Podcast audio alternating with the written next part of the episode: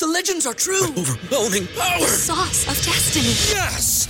The most legendary sauce has arrived as McDonald's transforms into the anime world of WickDonald's. The greatest flavors unite in all new savory chili McDonald's sauce to make your 10-piece Wick Nuggets, fries, and Sprite ultra powerful. Unlock manga comics with every meal and sit down for a new anime short every week only at WickDonald's. Ba-da-ba-ba-ba, go! At participating in McDonald's for a limited time while supplies last. Cashback is not available on gas in New Jersey and Wisconsin. Hey, good morning. You're heading the airport, right? Yep, thanks for checking.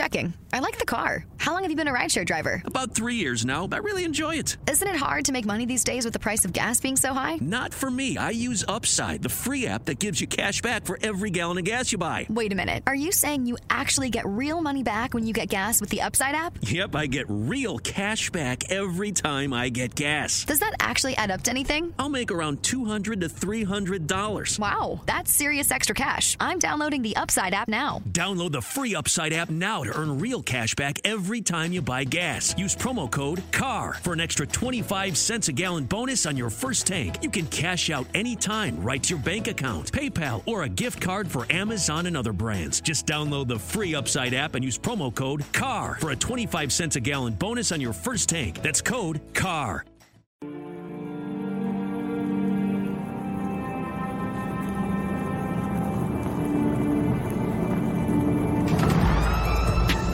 In a world where Carolina Panthers fans have an insatiable thirst for Panthers news and opinions, only one podcast roars ferociously.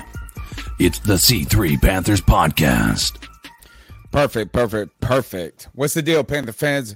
It's your boy, Tony Dunn, aka the Professor. It's the C3 Panthers podcast brought to you by CarolinaCatChronicles.com, where every Tuesday night we chop up the latest Panthers news and opinions from the fan perspective. We're coming off of another loss, a yucky, yucky poo loss, where the third quarter continues to be. I don't even know what it continues to be a bugaboo. Like we got to find some name for the third quarter. It's like a crazy, scary animal in the woods, and I hate it. We lead every time, but damn, we lose. We lost to the Philadelphia Eagles. Anyway, um, I'm here with my boy Cody Lashney, my co-host, my partner. I'm trying to get excited. I'm trying to get hyped. Tonight's show is the Brady Bunch, and the Brady Bunch is a bunch of bums on the offensive line, my friend.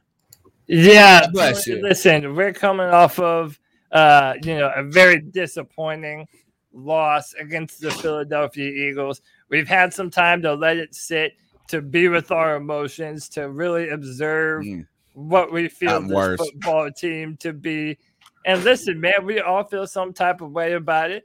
And that's what Tuesday nights are for. And you know, there's nowhere I'd rather be on a Tuesday night than right here talking to Carolina Panthers, chilling with my dogs on the C3 podcast. And as always, we're to do it with the most lit fans in all of YouTube. You already know them and love them. It's 10 Tizzy, ATX19, Jorge Marcelo, Panthers 1981, Sideshow Rob, Tim Estes, Triple JJJ, Tony Dunn. Nothing to it but to do it, brother. Let's roll. I ain't doing your laundry, fools. But that guy might be my brother. Uh CK has your um has it gotten worse or better since the post game? So I was trying to think about should I be dis- more disappointed, more high, you know, like after 48 mean, hours, are you up or the- down even more from where you were? like I, I think there's only one way to go from here, right? It's going up because like we were so bottom of the level, like bottom of the barrel after that game Sunday because it just it hurt worse than It hurt. it hurt It worse hurt. than a blowout did, you know, because it was like we had it, we had that game, it was ours, and just i every possible thing that could go wrong did, and that's that's tough to experience. But you guys got to keep in mind the reason I say it's going to get better is we are going to get Christian McCaffrey back, hopefully, and remaining healthy the entire season. Uh, we are going to get Stephon Gilmore into the lineup here in a couple of weeks. Like it's there are pieces coming to make our team better. The one piece that we need is offensive line, and I don't know that help is on the horizon here. But we'll we'll still be able to battle it out, and I'm just hoping that this team can find a way to put it together. I'm hoping this offensive line finds a way to mesh because I, I mentioned it before I got off the post game. We have a murderer's row of of teams that we have to face on the back half of the season, and this type of gameplay is not going to give give us any shot at a playoff. Greg, aka the Bat Daddy, uh, tr- feelings, emotions trending up or down since Sunday. Uh, I'm trying to keep the ship steady. To be honest with you, I'm I'm feeling kind of down, but uh, I'm trying to look optimistically about it. And you know, it's tonight. I know that a lot of people are going to call or have something to say about Sam Darnold, and and I get it. He's made some mistakes, but uh, you know, they can throw all these emotional jabs they want to at me. I'm going to hit them with some statistical haymakers because whether you like it or not, Sam Darnold is still after this week a top ten quarterback. So. Tonight's show is the Brady Bunch. Uh, you can be a part of it by a participate in the chat room, which my boy gave the shouts out to everybody. And uh, you can call into the show at 252 228 5098. That's 252 228 5098. Smash thumbs up, be a part of our community. Cody, I got to say, my my personal opinion is trending down. Trending oh, down. Okay. Yeah, like I mean, okay. like I mean, we're trying to bolster everybody's feelings. We're trying to make us all feel good. I yeah. I don't want to be a uh signaler of panic either. You know what I'm saying? I don't want to be the person that's like, "Oh my god, we're going to die. We're going to die." Embrace your inner T baby. It's okay. The sky's not no, falling. That's right. Not about this. It's um I just don't know if look, the problems are the problems. The problems are the problems, and the problem is the offensive line. And yes, is look, you guys, everybody, look, everybody shits on me in the post game, bro. And then two days later, they be calling back up and then going, you know what? You were right, homie. Nobody's done that. everybody does that. Everybody. Nobody. Sam Darnold. Look, Sam Darnold had a bad, bad game. Right. Bad, bad game. He did. And it is, it, I'm not trying to excuse him. I don't think, look, I think his game was a bad game. I think the offensive line, which had a just as bad or worse game, that's their game. That's their game every week. That's the problem. Is look, is Sam Darnold had a bad week, like where you're like, oh my god, ugh, ugh, missing thing, not doing his part. I believe in two weeks he could have a great game. I think what we saw from this offensive line is their game. That's uh, where I, I'm trending down on. Like, I mean, I don't think it, I don't think it can be fixed that much. It might be improved by like like a little skinny bit, but it I ain't mean, gonna be great is, anytime soon, bro. I mean, listen, it depends on on what we're talking about. I feel like for a lot of Panther fans, and look, y'all know y'all can trust me to keep it a buck with you and be honest, right? We're oh, all fighting man, this feeling. yeah, that's what you come here for, man. Cody spits these honest bars at you, and you're gonna take them like medicine. But at the end of the day, they're healing words, baby. They're healing words. And listen, right now, all of Panther Nation is having to wrestle with this feeling. Are we a fraud? Were we buying into the hype? Did we purchase mm. the snake oil?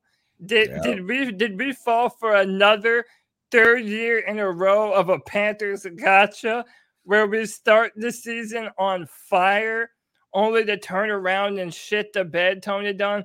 That's what we're wondering about this football team. And listen, oh. one of the things that we know is that this offensive line has not been good. It was not good against Dallas. It was not good this past Sunday against Philadelphia, and it Sam Darnold and Sam Darnold has his worst had his worst performance. Right. And listen, no one's gonna say that Sam. I mean, you know, Greg wants to have some words about Sam, and I look forward to hearing what that is. But another part of this is it's really hard to play the quarterback position at a high level when you have no protection. And when you're afraid of the blitz and when things are just going terrible, it's like a domino effect. Mm-hmm. And right now, we're all being confronted with man, if if this is the best our offensive line can be, then it's not a playoff team. We're, our, we're not the best our offensive line could be was maybe week one. I don't know what the best it was. Our offensive line is worse than last year. It is. So I came on this podcast last year and said this is the last year I said the offensive line is eh, is bad, but it's not the worst I've ever seen. Like I mean, it's kind. Of, I mean, it was somewhat our mediocre bad. This offensive line this year has played tremendously worse. Yeah. And our and our coaches are are not about to change it anytime soon.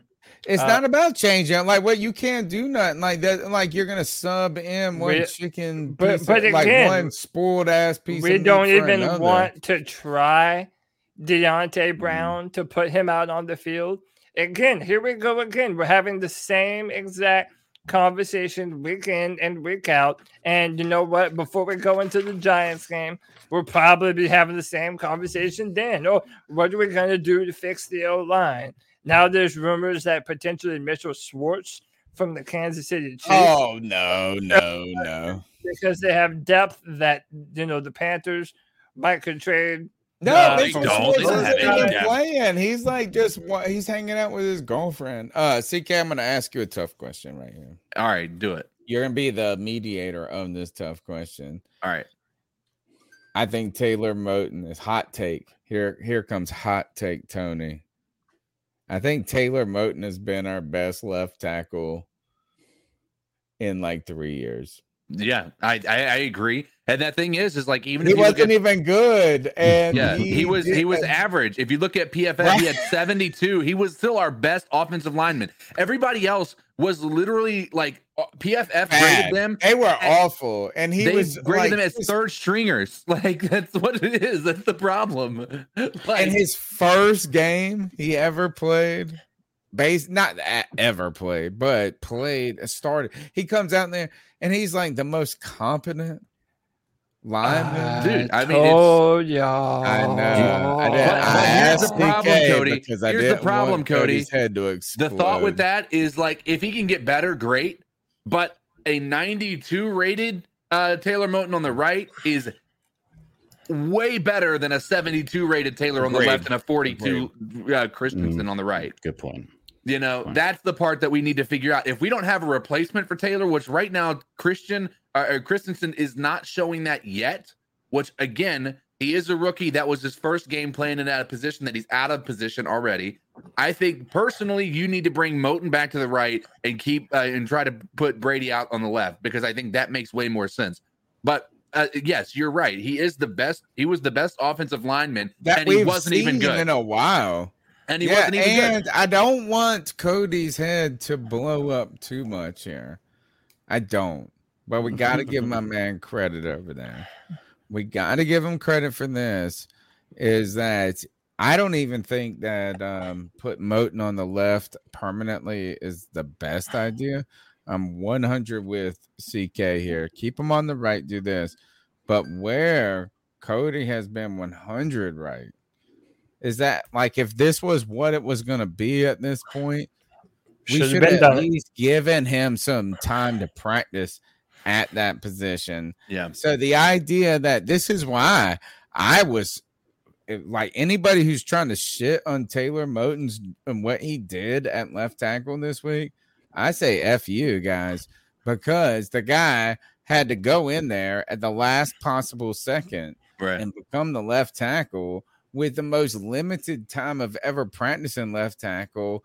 And like Cody said, inevitably, this is where we're at.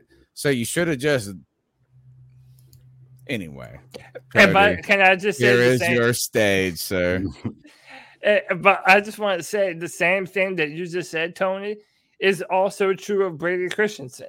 I, I genuinely believe that Brady Christensen is good enough, athletic enough and, and and young enough to be able to pick up all the proper technique necessary to play right tackle full time.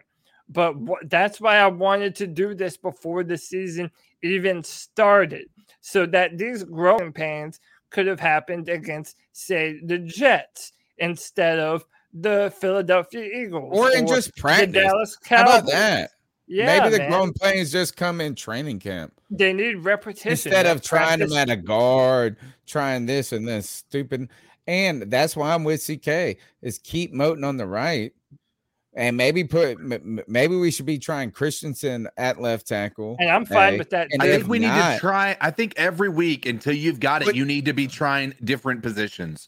Like But- you, that's what we did in three 2015. weeks ago. We did that in Three ago, 2015 and should have been doing 2014 as well. We did that in 2014 uh, as well. Like if you look at that, the like the amount of starting offensive line, like the the starting lineup was like 60 different lineup combinations we tried. And guess Mhm. what? In 2015, we had a pretty damn good offensive line with the help of obviously Michael Oher, but still, like we were still we were still in a pretty good position. And I think you need to ch- test these guys out. Then you need to see what's going to be your best combination. Right now, our, our guards are absolute garbage. Go, I, I thought he would be a solid stand-in. He is garbage. He like I I I don't know if you guys watched his like how much of his how many times pressure came through and how many times he didn't even touch the fucking defender.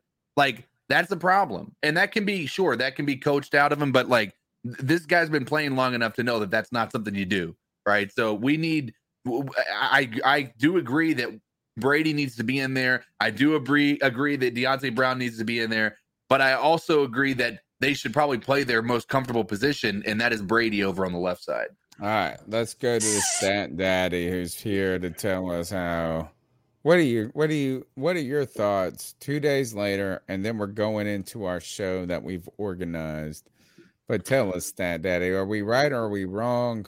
Is this offensive line atrocious? Yes, it is. Oh, of course it is. Y'all are absolutely right about that. There's no question at all. You got to back up. Cody been saying it for a while, and you know we've all recognized the offensive line's been bad.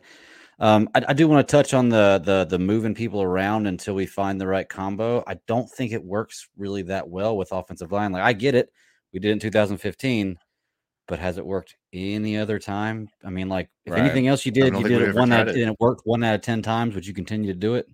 I don't Like, know if we've ever think, tried think, it. Well, well, I mean, that's kind of what we said we've been doing though. Is just moving moving pieces around. I think that when pieces then they can gel together, they do a whole lot better. The problem is we just don't have any talent. I think that's, that's the bottom line. We just don't have talented players. Now, I, now I, I watch them get bull rushed. Now I we're feel talking like, like, was a- moving around parts. yeah, I All feel right, like if there was a somebody six tell me hundred this, pound you can't make chicken salad out of chicken shit. Right. Right. I, I think that's honestly our our biggest thing. It's not a matter of uh, you know, the right people. at The Like right if you move the think that we left just don't have guard and the players. right guard over, they still suck a dick. But the problem way. here is like the the the to play devil's advocate here is the pieces that they did move, they moved them into the complete opposite direction they should have been. Yeah. Like That's. Brady, You know what? All right. like is, even though Cody that. Cody has known that like I know that his mindset is like he believed this was going to happen because of the way that the coaching staff And it treated it earlier in the in the off season, right? He, he knew that that And was it coming. did. But I also think that Cody can probably agree that that was a stupid decision to put Moton on left tackle and Brady on right tackle when Brady has mainly played left his entire career and Moton has only played ever played right tackle his entire career, college and high school. Mhm. My honest uh, uh, assessment is I think that both could do both. And I know that's not the answer that people might want Right. to hear, but I think if, if given enough time and Taylor Moton knew that he had to dedicate himself to playing left tackle, I've seen other tackles make that transition before. People say, yeah, it's like doing, you know, writing, uh, if you're right handed, then going to right with your left hand people make that comparison. I understand. I'm not saying it's an easy thing to do. I think Taylor Moton could do it. To the opposite effect, though, I also think that it's dumb as hell that our coaches have this dumb thing about arm length. And I do think that Brady Christensen at some point should have been given a shot to at least compete at his natural position at left tackle. I don't mm-hmm. think it's a mistake to play them at those two different spots real quick, can I just tell you what my biggest fear going forward is? And, and I, I've been consistent in saying it is that our coaches are too bullheaded, that they have too much of an ego, that even if they did have more than chicken shit to make chicken salad with, that we wouldn't know it because they're burying them behind worse players. And to me, if Right. that's the scenario, that does not You, speak do you very believe that's the good of our coaches. Do you really believe that's the I'm not gonna lie, Tony. I really kind of You do. starting to get this there? point. You You getting want there? me, can I play you this clip of uh All right, let's of, go. uh, uh, of Matt Rhule? Yeah, let me. So this is Matt Rhule. First, this is Matt Rhule uh, being uh, asked a question about Deonte Brown, and well, I'll just let you hear it hear it for yourself. he was active for the first time this game.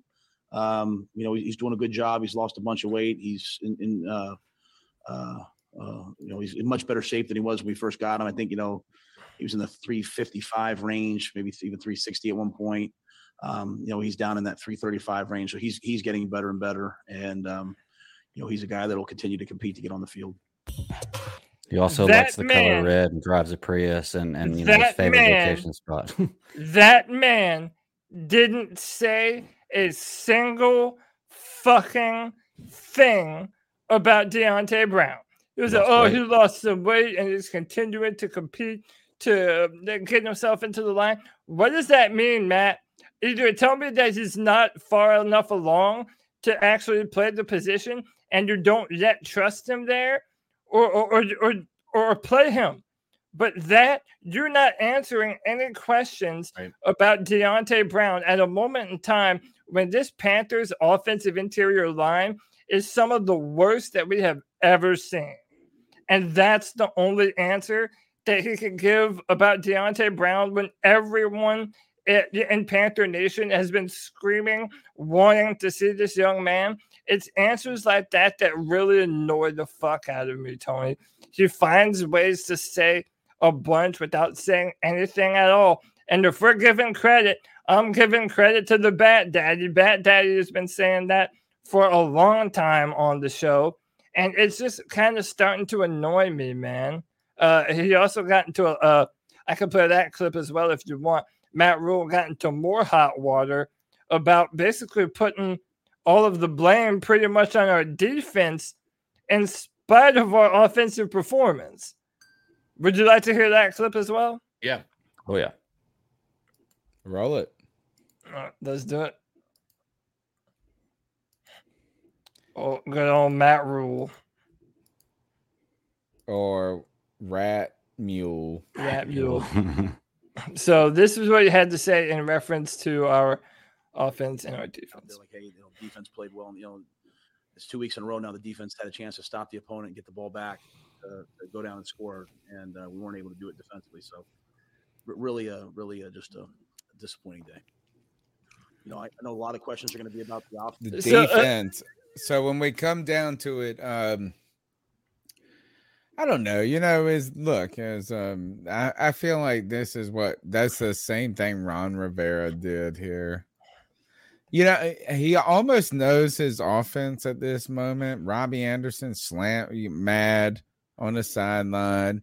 The offensive line sucks. Of, you know what? Uh, Darnold had a bad day. People are now talking about is Brady any good? We can't score in the third quarter. This and that. I feel I feel like maybe Matt Rhule knows that um, his offense is tender headed.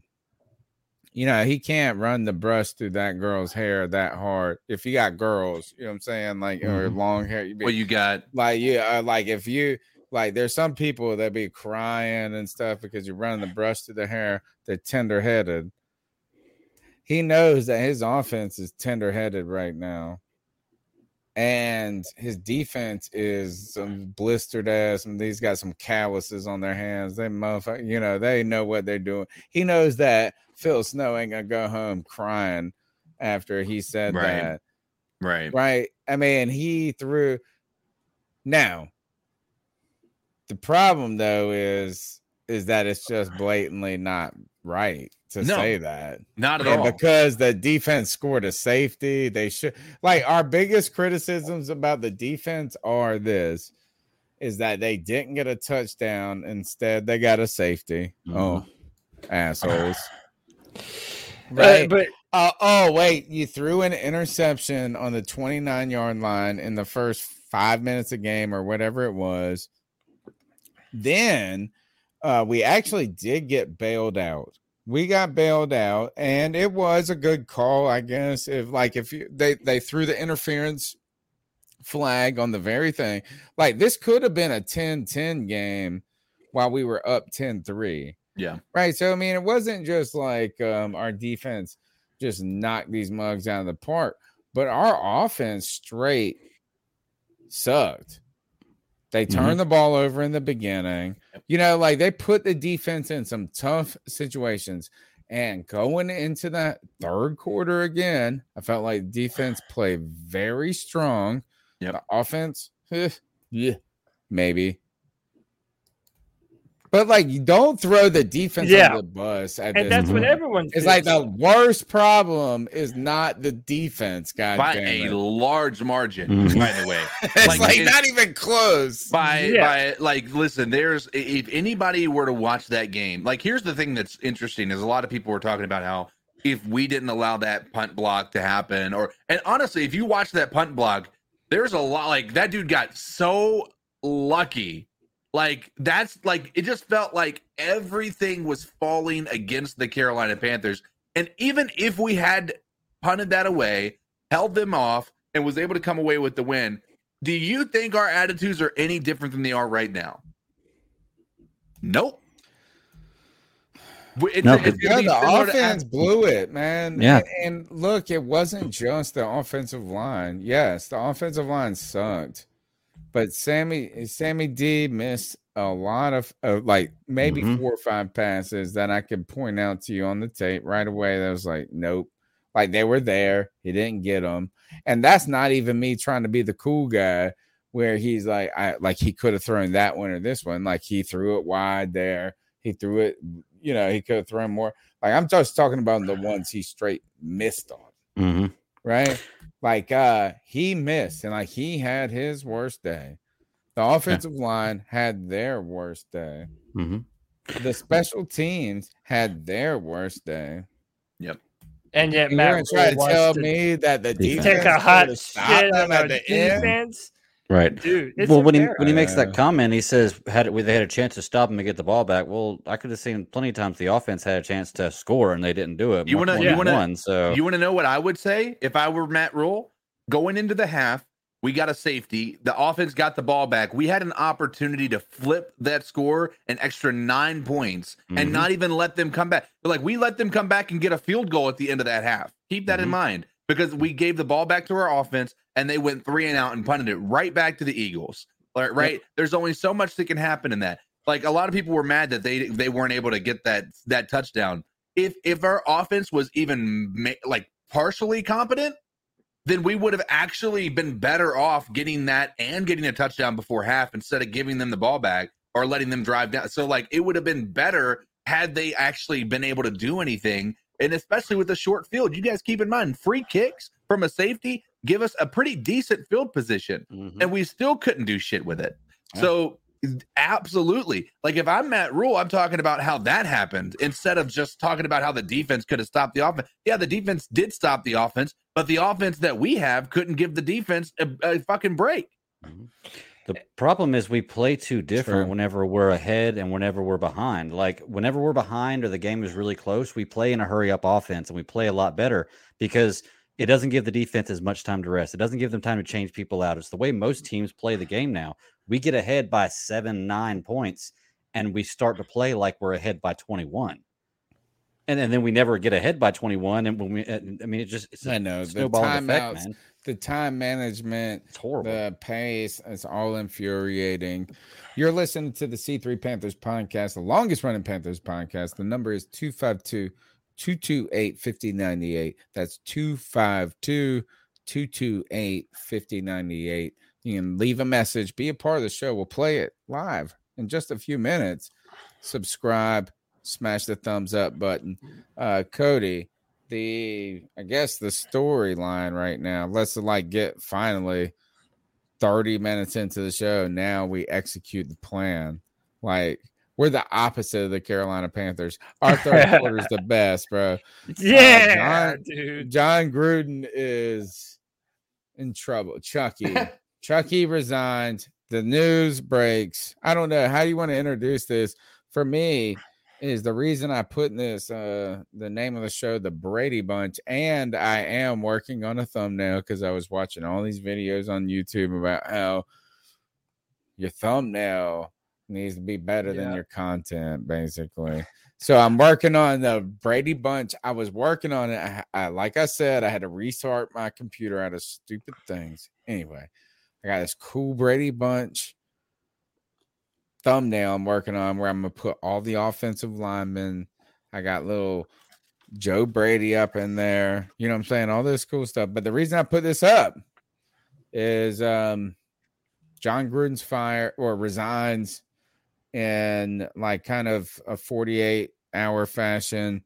Ed Orgeron, um, the LSU co- uh, coach that we know from the great picture of him with his like 20 year old girlfriend. He's the head coach that won, wins the national championship just two years ago, right? Three years ago, Tomps. Um, he's likely on the hot seat. Now, Joe Brady, uh, his name is kind of linked to both of these storylines for various reasons. Um, Gruden, Chucky. I don't know how you want to handle this conversation. Is this about Joe Brady on this podcast? Is it about Jon Gruden and uh, I think it's AOL important. emails? I think it's important we don't talk about both. So right now, Joe Brady is one of the odds-on favorites. No. Like he's at like For minus what? For seven. What job? The Which Raiders job is job. he He's more at of the he's at minus seven fifty or something like So that. insane. And really, this has gotten gotten I'm me with you, thinking. Pat it, it, it's gotten me thinking even more about Joe Brady and what did I say about this football team before the season started? That everyone had a shitload to prove, right? And even Joe Brady, like going back and thinking about it, my man had one season and he wasn't even the full time offensive coordinator. He was third down in red zone.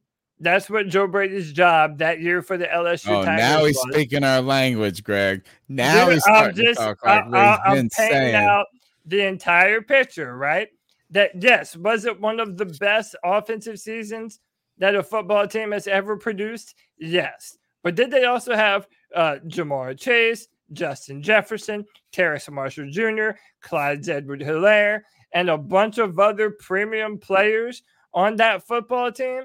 Yeah, they did. right? And you know what? This entire time, you're right, Tony. I've given Joe Brady the, a, a large uh, portion of the credit for orchestrating that LSU football team.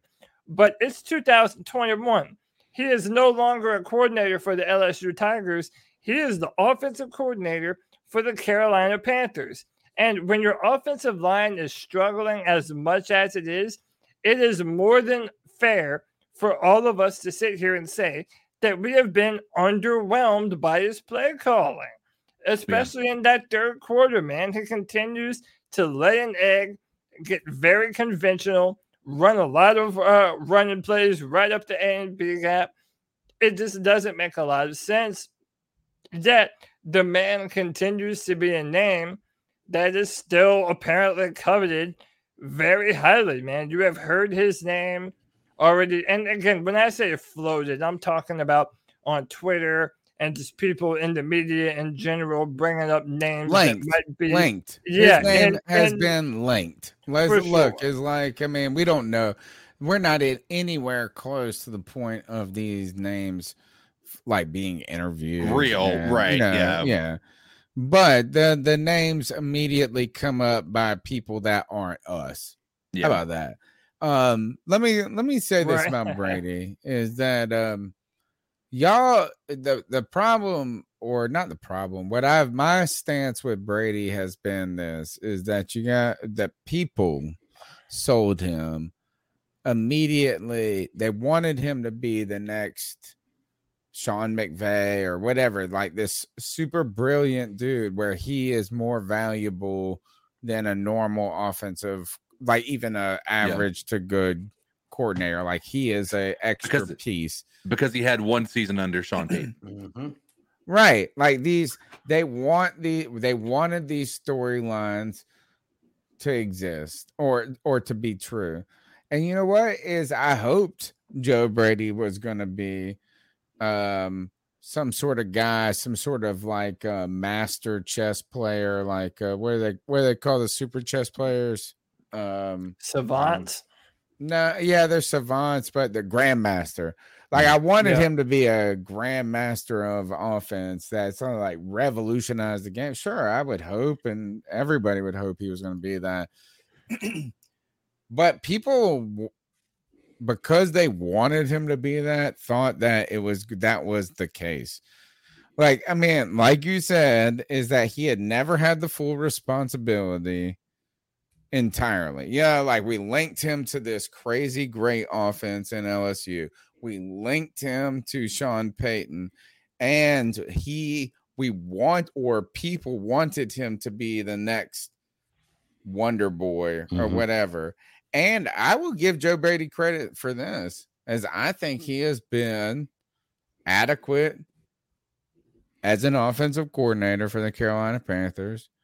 I think he's done well as in taking over the full responsibilities. Like imagine what it would be like for you your first year on the job uh, in a big role that you are suited for in a way. But like let's not act like we all just walk on the job and all of a sudden we revolutionize our job position or whatever. I think No. he has been adequate and I would say better than average. Like, I don't think he's been a hindrance to us. There are some s- serious questions, and that is why the fuck is this third quarter so problematic? But I don't think I, when I look at his play calling, I don't think this offense looks unprepared. I don't think it looks out of sorts. I don't think it like nah. I think it's been like it's a little bit of everything. It's a bad offensive line. It's at times poor execution, and at times things just ain't going right. But I'm not ready to say that Joe Brady sucks. But I'm also not ready to hire him as my head coach. Sure. And uh, the the way that I like to be fair about this is I think that Sam Darnold and Joe Brady would both look much better than they currently are if they had some semblance of protection and and good Well, run sure, blocking and that certainly. and that I would and look that better if I had a bigger dig. Is that that's like shit in my uh shit in one wish in one hand, shit in the other, and two No, of up first. course. They just don't have either. They don't have that, Cody. Look, y- and, They don't I, have a better line, so it can't be ifs and wh- what. What ifs and if my aunt, you tell them we still can't get this. if my if aunt. my aunt had nuts, she'd be my uncle. Mhm. But you might get canceled for saying that today. So Yeah. maybe, maybe I should pull that one back Who before I got get- canceled? By the before way, Gruden got before I get canceled. Maybe we should yeah. segue to that. Yeah. Um, you went to the to the Gruden thing. Yeah, to talk agree. about it because I think we're in. Um, I, I would like to at least speak on it. Not that I am, you know, I know. this- I can't wait to hear about this. this role model, but you know, listen, there's a couple of pieces to this. Number one, Jon Gruden handled this the absolute worst possible way he could have fucking handled it. Period. Okay. Right? Yeah. First I haven't foremost. even very. I haven't followed a lot of it. I haven't either. Yeah. so Uh, basically, the, it number- started. the first thing I heard was this: is that the there was an email that came out where he said the dude's lips were the size of tires, and then he name branded, and Michelin was like, "Don't be talking about us, but talk about us, please." Right, right. Um, basically, basically to put it into perspective, he ca- that came out and it was it was like I said, it was insensitive. You know, I don't necessarily read that and think inherently racist on that comment. And, and there were people coming out to defend him, and then and then Jon Gruden. You didn't you say know. trope nine thousand times when you read it. Right, right. I didn't. I didn't likes to say. personally feel that way. Was it disrespectful and just in poor taste? Absolutely. And and should a coach of like, even though at that point in time he wasn't a coach, he wasn't employed by the NFL, all this stuff. Period. You know those.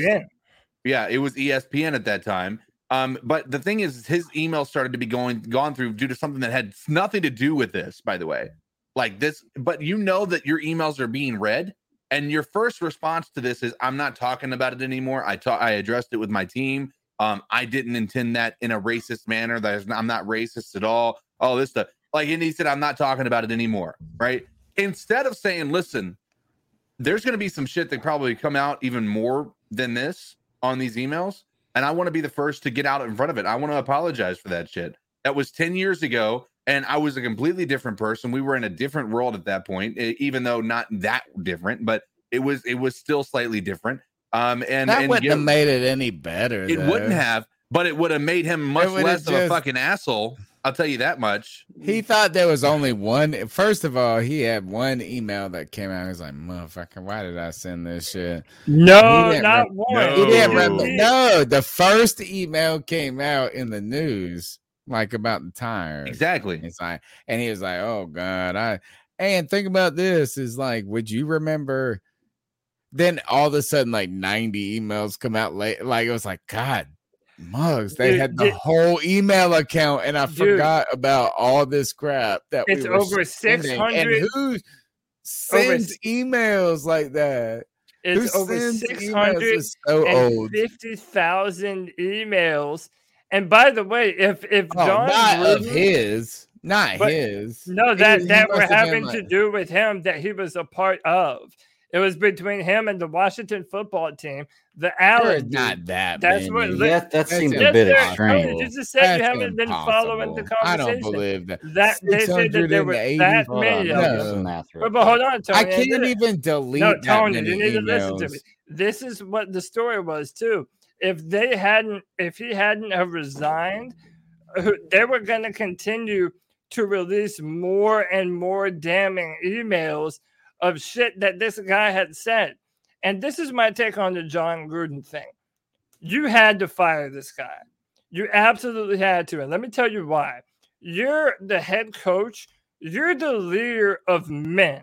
Okay, it's your job to inspire a football team to go out there and give their all and and play in a football game where they're taking 50 plus Yep. small car crashes to their head every single time that they play.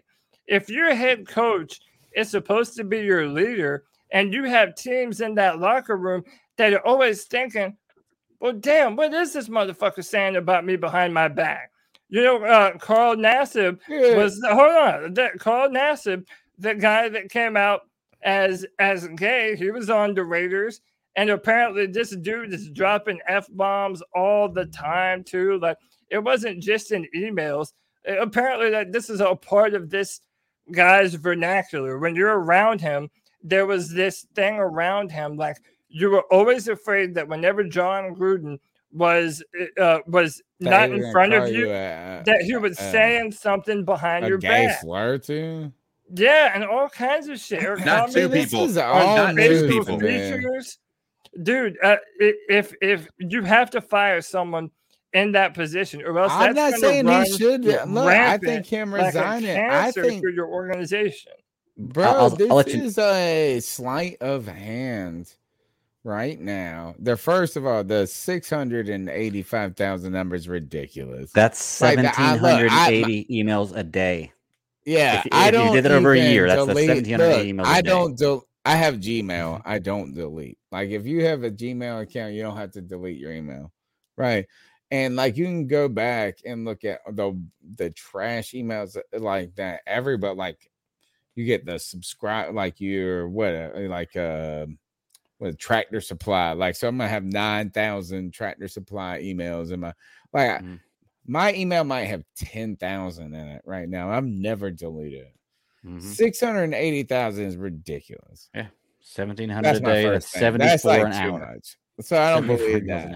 hour. I don't believe that at all. And all Number people two- be sending a number fuck two is emails, this is. I think this is that look, I'm not disputing what he said. Wait, I don't even care about what you guys think about it. It almost feels like this is that these emails came out in a uh, investigation about the Washington football team and their culture. and now Jon Gruden's the guy resigning. Oh, wait a second. The whole investigation was about the Washington football team, all of this. Where they're resigning modes? They have. That's They- all I'm saying is this is I don't care about Jon. I mean, like we can talk about what Jon Gruden doing this. Sleight of hand. Jon Gruden, the sacrificial lamb here for Mm-hmm. all like what? Oh, he was and who sends emails like this? Like Um, who people that are like, over you- 50 like, years out of old all now? the things like I, we we Yeah, talk shit about everybody on the internet, right? Like everybody in the chat room, everybody Right. in this but like was like I feel like what was his was his email a Yahoo account? Was it an a did he AOL. AOL messenger these motherfuckers? Like who emails like this back and forth about like, oh, it's like my grandpa, which my grandpa's been dead for like 15 years. But like it's like my grandpa sending nudie pictures to Mhm. Bruce. What what's his name? The guy that was the VP of Washington. You know- Bruce football team. Allen. You know and they're funny? next too. Yeah. They're- I don't understand it. Like, I mean, I'm sorry. on- like, it's on- like on we're kind of ridiculous. It's like, oh, your email. Somebody put in the chat room, they were like, maybe you should call Hillary. Again, that was like, that was the funniest shit I've seen. Like, But here's here I heard something that was even funnier. I heard something that was even funnier. They said after this, you, uh, 32 owners uh, called their IT department immediately. Just like, uh, Yeah, it was like- Delete everything. purge it, purge it, purge it, bro. I Purge it. all of a sudden, the the damn Texans are are suing Google. right. we need to get that shit protected. Do you re- all right? Do you really believe that this is just Gruden being this crazy shithead? No, I think it's a culture Or thing. You got to keep in mind, like he grew up in the in like the the fucking you know this is football. It's hard fucking you know work. You three a days and all this bullshit. So, It- it's Tom- ingrained in his in his personality. I feel like, and I don't necessarily think that he did it with like this intention of like I'm this whore, like I'm a racist and I'm a homophobe or all this anything. I don't know. I don't personally believe that anybody, and there are people. The majority of people are not like that. But I think you and I both know when we were in high school, when we were in middle school, like we all said some stupid shit. Every one of us. And we all can went along with some stupid shit, every one of us.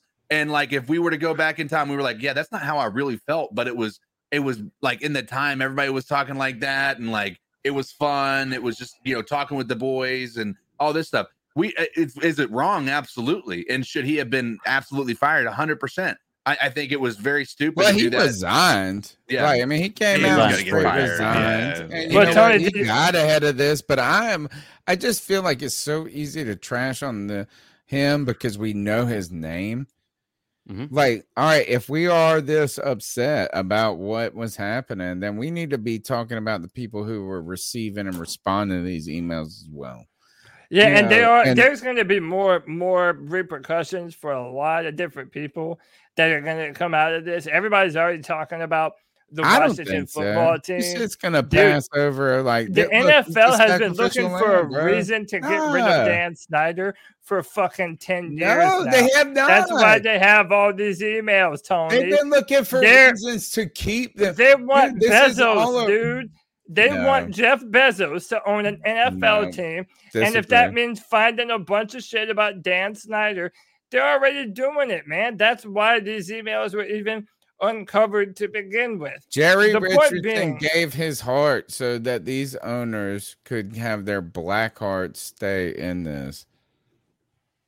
You know wha- Right. what I'm saying, Matt? I'm telling you guys, this is not. This is they're trying to. This, this is going to pass over. It's a I agree with blow in the. It's a I fart agree with you. in the wind or Mm-hmm. whatever. Whatever the analogy is, is this. Jon Gruden resigned. This mug won't even a coach or in the NFL at the time. He was working for ESPN. Is ESPN doing an internal investigation about their culture right now? Nope. This is Jon Gruden saying, I'm resigning. I was a little old for this and getting a little fat in the belly. We all saw it. Man, he was the fattest. He's getting real fat on that sideline. And he said, Out, I'm out. this is not about them punishing the Washington football team. Mhm. They could have done that earlier. The whole investigation was about the Washington football team, and now Jon Gruden's the guy that's getting kicked out of the NFL. But dude, he hit he hit a grand slam. He he offended gay people, black people, women, and he went out to protest too. Like this dude made sure that all of his fucking ba- cancel bases were one hundred percent covered, dude. Exactly. Listen, uh, listen, but this would be my last thing I'll say about it. I really don't give too much of a fuck about him, to be honest. I, I think that uh, uh, if if you heard Keyshawn Johnson ever talk about him, that dude has been saying for years that Well, he he thinks said he's a Jon Gruden fraud. Is s- a I read is a phony and a fraud and a piece of shit. So I really don't feel bad for Gruden. Um, you know, but the reason we brought it up is to connect it to the Joe Brady talk, and I, I just, you know, I, I think that Jon Gruden uh, is done uh, for his career. No matter what you think Oh, about totally. it, that that's one hundred percent Jon Gruden Yep. is never coming back. And uh, does it open up some opportunities for Joe Brady? I would say uh, no. I don't think he is ready for that. Right. But Or- or again, man, deserving cra- of All it. right, hold on. We're gonna get to the Joe Brady happened. thing. The Yeah. last thing I wanted to say about um, Gruden is for the Keyshawn joint and the fraud is it is interesting that the his Super Bowl ring he left his team in Oakland or what, what were they the LA Raiders the Oakland Raiders whatever they were at the time. He le- it was like he left the Raiders then went and took over the Buccaneers yeah. played the yeah played the Raiders and it felt like it happened in like the middle of the season too. It was like so strange. It was like the weirdest but like then he played his old team. He took over Tony Dungy's team so it's not like uh, Jon Gruden raised the Buccaneers franchise Didn't he play You him in the Super like, Bowl that uh, yeah, He yeah, played they in the played each other. Yeah. like I mean, it was like like Jon Gruden went and coached the super team. Like the Mhm. team was already built, was awesome. Like it was already there. Like he left the Raiders. I think they traded for. I was gonna say I think he was traded. Yeah, he was a coach that got traded like that year. Weird. Yeah. it was just so weird. But it wasn't like Gruden built the franchise up from Oh, scratch. did you guys see where Uh, he he was removed from the Bucs Ring of Honor? I did hear that. Do you think that that's a But, you know, little? Warren Sapp is trending because he's had all these different charges of domestic violence and Right, prostitution yeah. Oh, and And the sexual assault. thing. Do you remember And he he's the still in the Ring of vibrators for Honor. for the girls at the NFL? At the uh, he worked at NFL Network Yeah. and he bought them like all vibrate. And he's like, "Here, I bought you a gift," and it was like a vibrator. Dude, everybody's hypocrites when it benefits them, man. Mhm. Yeah, And, and- but listen, before we go any further, uh, listen, CK, you already know this, man. Our, our chat room has a very specific kind of fetish, and uh, you know, we, we aim to please over here at the C3 podcast. So uh why don't you uh give them them smooth windpipes you got, brother? Subscriber shame, mother. he Oh, brought something different this week. 107 people watching, seven or 51 people have hit the thumbs up. Hit the thumbs up button, man. If you love what we're saying, if you hate what we're saying, hit the thumbs down, man. Just interact with the podcast, man. We uh we're continuing to pump out this Panther content. We hope you enjoy it. Hit the like and subscribe. Hit the notification bell for every single time we go live. Hey man, sometimes we gotta I spread mean, that subscriber free. shame, man. It's free. It's Just free. thumbs up button. Uh, comment, subscribe. We've been uh, crushing subscribers, at least for in my mind. I try not to look at other people's channels. I try not to look at like uh, crazy YouTube. You know, is this is that we just each and every week for the last nine years, nine years, I think, 2013. Every Tuesday night, get up here and chop up the latest Panthers news and opinions. We're trying to build a community of friends and people. And you know what? Is half the people in this chat room and on this podcast have barely met in person. Uh, but they are some of my best friends. We're building that community every Tuesday night. Um, Cody, what else do we got to talk about before we get in the cat calls? Don't worry, you can be a part of the show. You can smash the thumbs up button. It's free. Again, a shame you. Um, you can call in at 252 228 5098. You can check us out on iTunes, TuneIn, Stitcher, wherever you get your podcast the day after. Syndicate that. What else is there to talk about? I feel like Joe Brady. Oh, we didn't mention this is that his name, we were talking about the Gruden joint, but Ed Orgeron uh, on the hot seat uh, just because he's kind of like uh he's like the water boy. He's like the guy from Waterboy. You know, like he's got that rap, that voice where you can't like you barely understand what he's saying. my name is Ed Orgeron. We're going to win the football yeah, game. is We're that- gonna- is we're that- gonna Go go Go yeah, Tigers. oh, I like I eat crawfish heads for breakfast. That type Uh, of you know, my wife made the crawfish head too fat last night. It was, it was actually pretty good. I really liked it. Actually, like that. It was actually pretty good. Go time. exactly. That's the exact thing. So he is under fire and duress because he um, had a great season. I mean, I, he only won a national championship with his team just three years ago. So I mean, gosh, the hot seat is here. Um, but the but every week people are want to fire him. Number one, number two, they're losing. Number three, he said, like, uh, I was really surprised. I was really surprised about their run attack. And then everybody got on him because the only thing the opponent does, when they play Kentucky, and they're like an only a run team. So it's like I was surprised about their run. They're like, what do you what what do you mean you're surprised? Like that's all you Well, saw coming in. But we thought, they were, we thought they were going to run the football. And we really tried to make sure that they didn't run the football. But overall, they, they, run, they run the football pretty damn good. I say so much of them. They, did a good job. Go Tigers. exactly. So now Joe Brady's name, because he was with the LSU team, and obviously their offensive coordinator, passing attack, whatever person. Um, so Joe Brady's name, the re- we talked about Gruden, link there, LSU. Joe Brady sucks in the third quarter. Is he going to be our offensive coordinator? Do you want him to leave? and does it matter? I mean, uh, listen. Again, I'm not. I'm not ready to. uh, I'm not ready to to ship any of these guys off yet. Like I know everybody's ready to be done with Sam Darnold and throw him in the trash and move on, and, and Joe Brady too. And I have my meaningful criticisms of him as well. But again, I, I want them to have the rest of the season, a full 17 game season, to see what they can do.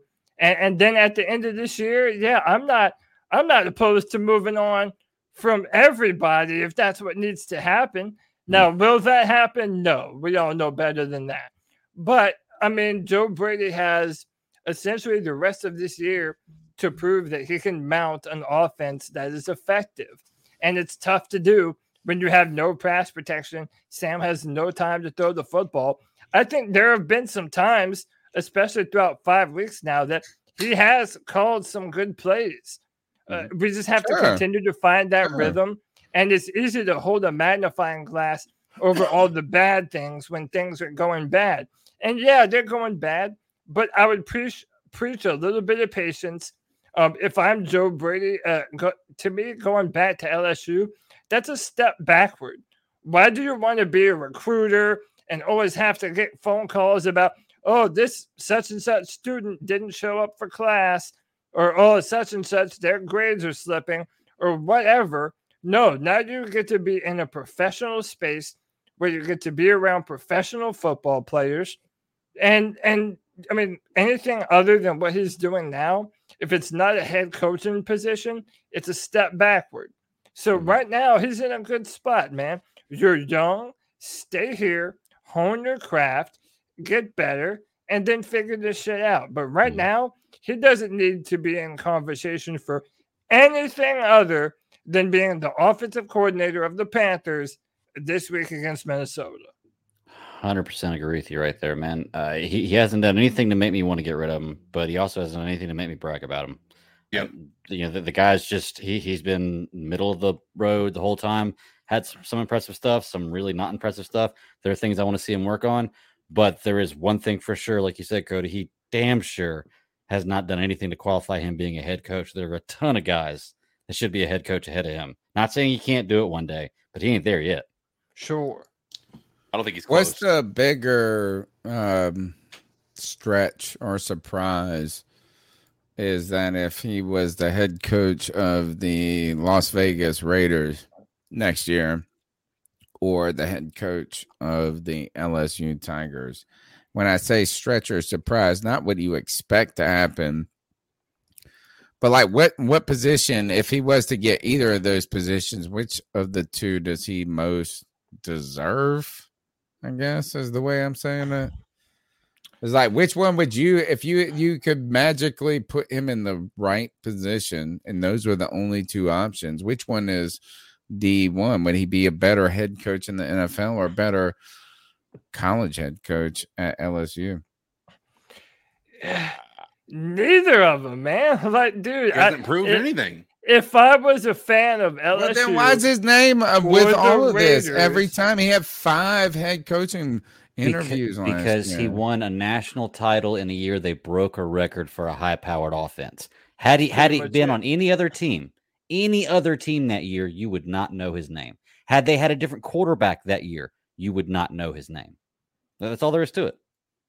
I mean, he He, he- he wrote a really good thing- team. He was the passing game I like coordinator. That. Mhm. Like, Yeah. I mean, Yeah. that's the funny thing about it. Like, we were all, I was even ecstatic when he came because I think not only did the media, but I think everybody that, you know, even the, the LSU Tigers overplayed what Brady did for them. Like, he was an offensive coordinator. Like, he wasn't the coordinator, he was the passing game coordinator. He had never, he basically skipped about 17 different job positions and got offensive coordinator. Like he he should have he missed like he basically got accelerated very quick. And we can and, and everybody in the chat has said this multiple times. We can give uh, Joe Burrow a big high five for doing this. Yeah. So I heard uh uh what my boy Clip Brock, you can listen to him on Pirate Radio 1250 927 in Greenville. Um he's a Redskins fan and they're they've been talking about the Gruden stuff, the Washington he's you know all this. Or I said Redskins fan. He's a Washington football team fan. and he la- he hates the what's the guy the Bruce what from Bruce, Bruce Arians? something no, Washington football team. The guy that's with the Gruden mess. Bruce Allen. VP, Allen, Bruce Allen. And what they they say about him is that he was born on third base. So like he was already in an advanced position, ready to score the whole and so that they say he was born on third base and lived on third base. Like he don't like so he's born in a great spot, but He was never a fund advanced child. Never had to work. kind of like I mean, he's been 19 years in the NFL as a VP, and ain't done shit. yeah, hasn't done. a damn thing. And the idea that what you guys are saying is kind of Brady was born on second base, you know, like a little too quick. Yeah. Again, my question is this: is which one would be the overshoot? If he was announced as the head coach for the Las Vegas Raiders next year, or the LSU Tigers, which one would you be more like is the overshoot? The Raiders, obviously. The Raiders, yeah, just because it's a professional football team. At, at least uh, him being 31, 32, you can kind of see him coaching younger college athletes.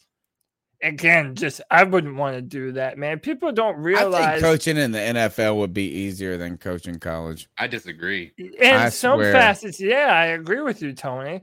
Just because you have to deal with a lot of bullshit. One, you're always recruiting. Part of being a Right. coach, It's all about the recruit game especially and at and how good is your school at the recruit game. Well, Is that we're 100%. So- talking about the Carolina Panthers not being a great free agent destination.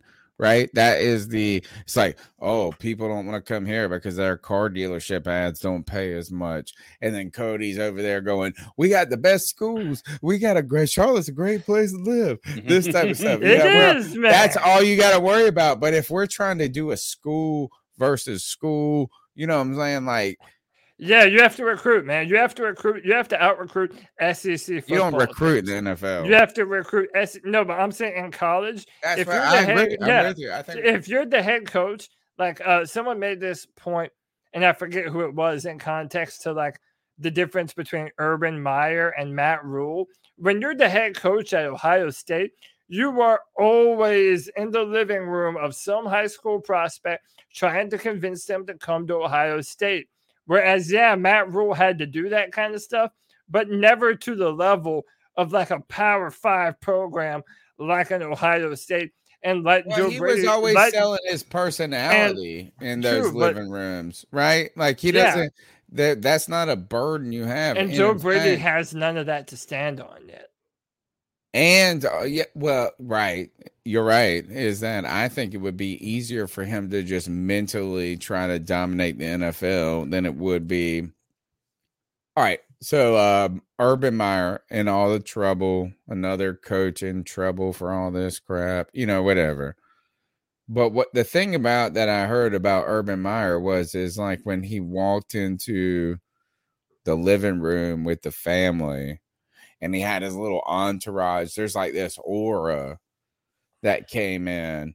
And so the fan, like you're already like, oh, it's Coach Urban Meyer. I want to be with this guy. Yeah. Right. In the NFL, you don't get that. You know, like the Urban Meyer aura is not as cool. It doesn't actually is non-existent. It's not even an aura. Like uh, we're actually like this. I make more money than you, motherfucker. So, s- you sit down in my beautiful ass chair. Right. Uh, so I don't think the NFL is about the personality of the coach as much in recruiting players. So if Joe Brady is a mastermind, if he is the brilliant person, it would I think would be easier for him to succeed in the NFL than it would for him to go to college and all of a sudden try to be like this. Like all like what? I'm the smart coach. I'm the young smart coach that you want to come play for. Yeah, our facilities are dope as fuck. Ohio is dope as fuck too. Yeah. Baton Rouge, Louisiana. recruiting Yeah. is tough and you know what is and you know what is recruiting at lsu is easy as fuck so i don't want to hear nothing about that either so i will say that is that why don't you come and be the head coach at ecu and see what happens go sit in that living room and be like this i'm an offensive genius motherfucker and then we got this busted ass facility where nobody shows up pretty much. Yeah. Mm. And that's why Matt Rhule is uh, actually in a good position. But right here we are being did it with the busted ass facilities yeah, he did it at Baylor, which I guess Baylor's kind of a big school. No, they had like 20 scholarships revoked from them because the the coach. Yeah, their coach was uh, yeah. he was like giving out hookers and uh, to on yeah, recruiting. What else do you like gotta do? That's what you do in college. to come to Baylor? That's why Yeah, Urban to Myers Baylor. over there They call it going, I don't know what to do in Jacksonville, bro. Banging Like I thought we were gonna be way better than this. Um, anything uh, more you want to add to the Joe Nope. Brady thing? No, what else we right. got? Uh, so this man, I have to look this is again. great news. Uh, uh, six foot seven. It's something like Augustus. No, it's uh Austin. Austin Pleasant. Austin. Six foot seven, three hundred and twenty-eight pounds. Previously from the Jacksonville Jaguars. And does this mean anything? Because to me, What's this his is name? Hey, and who it, you didn't even tell us who he is and Yes, what I he did. is. Austin Pleasants. But who is he? Like, what, like what? What? He's what a guard. He's a guard off. And why is of- it? Why are we talking about he had him? been on our practice squad and he is now uh uh he has been signed to our practice squad he's six foot Uh. seven 238 pounds the reason i bring this up is right now it looks as though the Panthers are just trying to do anything to stop the hemorrhaging on Mm-hmm. our offensive line. They see all the stats that everybody reposts, and they know the analytics and the data that their offensive line is absolute trash right now. So they're going to try and bring in another body to throw in there to hope that they can compete. But again, man, play Deonte fucking Brown. I'm tired of being nice about this shit, dude. Play the Nice big badass motherfucker from Alabama that you drafted for this very reason. It's so infuriating that we're still talking about this, dude. What if there's like a master plan, like a master like three, four year There plan where a- they're gonna draft players and not play the good ones just so that way they can be just bad enough where they can get a good draft pick, but just good enough where they're showing improvement. And then all of a Mm-hmm. sudden, year four, they start all the people they've drafted. Well, hey, and we're in everybody's year- doing the woodworks and we just Can't, man. explode. It can't work We're that in- way. You've We're been in year watching two. way too many. We're- we're in um, year two and series with year like three. the arc to them. The, the year reason three that is when Deonte Brown, or not Deonte, uh, year three is when Matt Rhule is traditionally known to have his best year as a head coach. So, When your um, first two here's- years are not that great. It makes it easier. So um no, like not just his best year but like like it's progressively good and he's he turns his team into a contender but the part is we're also trading away picks for one year players like uh like Stephon Gilmore like i mean it's not like i would agree with that mindset if that trade didn't happen which is telling me right now that there is no master plan beyond win today Now the Gilmore trade's going to get us moving up. All right, the Gilmore trade actually works into the master plan because if we do not re-sign him, oh yeah i forgot about that the A fifth yeah. round compensatory pick. So we traded a six round to get him. We can either keep him, which is, then we lose a sixth round, or we could not re-sign him this year. We just rent him for a year, and uh, then we get a fifth round pick. So we actually master plan up. yeah you're right I, I Problem forgot with about the part master plan thing is that it's not true. There is not this crazy master plan when it comes to the offensive line. If it is a master plan, the offensive line master plan is that it's always written in a different language and nobody understands it. it's Because it written in some alien language. And we Yeah, it's like cipher. it's like this ma- yeah, it's like the offensive line plan is a it's unintelligible. it's written in elvish Yes, it's unintelligible, written in Elvish, and um. Oh, the other thing to add to that, to why there's no master plan, is there's only one pick in like the first hundred and thirty-eight picks next year, right? So you get a Our first draft round show is going to be a little you don't- boring. You don't, yeah. Oh, the draft show is going to be dope because oh, it's only the first night. Yeah, but it'll be and the only there is pick. No, the, there will be nobody asking. Are you guys going to do a second night of the draft show? Nah. Nope.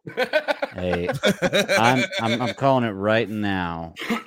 Draft before the draft, Carolina makes some kind of huge splash to get a high first round pick. I'm talking like a Christian McCaffrey, DJ Moore trade, something we're like that. to, to two get, first to get- round picks. to get- we to get a- to get a- like First a- round.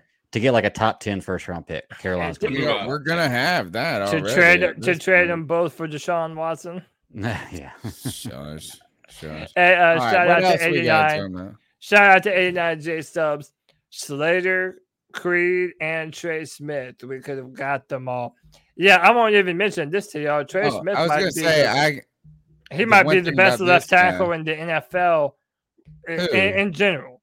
Trey, Who? Trey Rashawn Slater might just be Oh, the yeah, best left yeah. tackle in the NFL. Not After the best, four- not the best games, rookie. Five games. Boom. Did you see what he did to Myles Garrett? Go watch. Go watch what he's done to every pass rusher. Did you see what he did to Chase Young? Did it again too. We might have potential. And again, listen, I think Jaycee Horn's going to be lights out, but it is uh, now a very real didn't pick an offensive possibility that This we dude. that we I passed. cried when we picked Jaycee Horn. we're in such bad need of a left tackle, and it's a very real potential that we've Or a passed left on guard, what or could a right potentially be guard. the best left this- tackle in the NFL. Well, look, look at it like this, man. We could have drafted because we picked up Henderson and Gilmore now. Okay. So we could have drafted an offensive lineman mm, and still or ended up in the same position we are in right Or now with, with you know with Jaycee Horn with a broken foot and Gilmore and, and CJ Henderson back there. Like could have been in the exact same position. On uh, so on Wednesdays we drop this show called Debate My Take, uh, where Cody Lashley and myself go head to head on a series of topics. And last week we did, in retrospect, you know, like where we're at, Slater Horn. You know, tough conversation to have, especially when you see our live emotion on the draft show. Every year we get together, we hang out uh, live in the first round of the draft. And every year that we do that, Tony Dunn will freak out at whatever pick we make, whether it's the best pick or the worst pick. I freak out. And I freaked out because we didn't pick an offensive lineman or Justin Fields in this one. And it wasn't a referendum on Jaycee Horn at all. Like it had nothing to do with him as a player. But Rashawn Slater was there, and our offensive line continues to be forsakenly and unintelligibly awful. So, uh, what else we got to talk about before we move on to the cat calls? Oh man, the biggest thing, man, the biggest thing that we have to talk about is Return of the Mac. Return of the Mac. Is it Return happening? Return of the Mac. You know I'd be back. Let me stop. Uh, Christian McCaffrey is set to come back. We don't know. Uh, he's listed as questionable right now, but everybody's pretty much assured. Uh, you know, Christian himself or Matt Rhule's talking how you know he's going to potentially be playing uh, against the Minnesota Vikings. And uh, yeah, man, I'm just you know, listen. I thought that it was criminal uh, that our offense depended so much on Christian McCaffrey. But dude, especially knowing the last two games that we just went through, I- I'm just happy to have him back, man. I- I'm ready for Christian to come back. I think our offense, uh, it really does run through Christian McCaffrey. He opens up so many other things on the football field.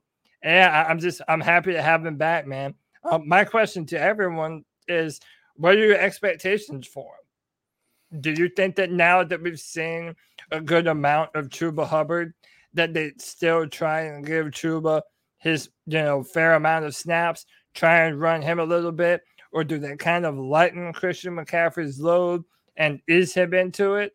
What are we thinking? I think uh, I think it's a an equal dose because when you look at some of the most high powered offenses, they usually don't have one back, right? They have two. You have Latavius Murray and and Alvin Kamara back in the day when when he was there, or you know Ingram and Kamara, or now Pollard and Ezekiel Elliott. You know, uh, you, have you typically have multiple uh options, and now even with the Vikings, if you guys want to talk about our our next opponent, they have Dalvin Cook and um oh gosh, what's the the guy who's been playing in his stead and has actually been killing it, um, you know, as well. They're going to probably split between those two guys. It's it's I think it's imperative when you have a running back that is as as as explosive as Christian McCaffrey is, being able to split those uh those reps. I think will offer longevity for him and also keep the opposing defenses on their heels. Agreed. You know, I think Christian McCaffrey, as much as I love the guy, he's so explosive. He's such a great player. Uh, I think he's a top three running back and a top three wide receiver as well. I, I honestly would would start putting him like in the slot, maybe half the pl- half the time that he's playing now. Like line him up as a receiver. Chuba Hubbard can carry the ball just fine. Christian McCaffrey does way more damage in the passing game than he does on the ground. He's a very great runner, but he always has more more passing yards than he does rushing yards. Um, I, I just think to, to to preserve his longevity and to uh like TK was saying, kind of give the defense something different to look at. Put him in the slot, man. He's one of the he's I think he might be one of the, the best receiver in the NFL if you give him the opportunity. To be truly honest with you, he I think he has the best hands maybe ever through through his tenure in the Oh, NFL. God, like you have to look it's at it pretty- the- his through, through like hands four five four years. Yeah, it's he's dropped like three passes I think in his career. I mean, three. the catches he make, Yeah, he insane. makes are sick. Mm-hmm. Cody, what do you think? How about that? well, I think number one that I want to thank Robbie Bud for the five dollars. He said appreciate you, C3, always keeping it real.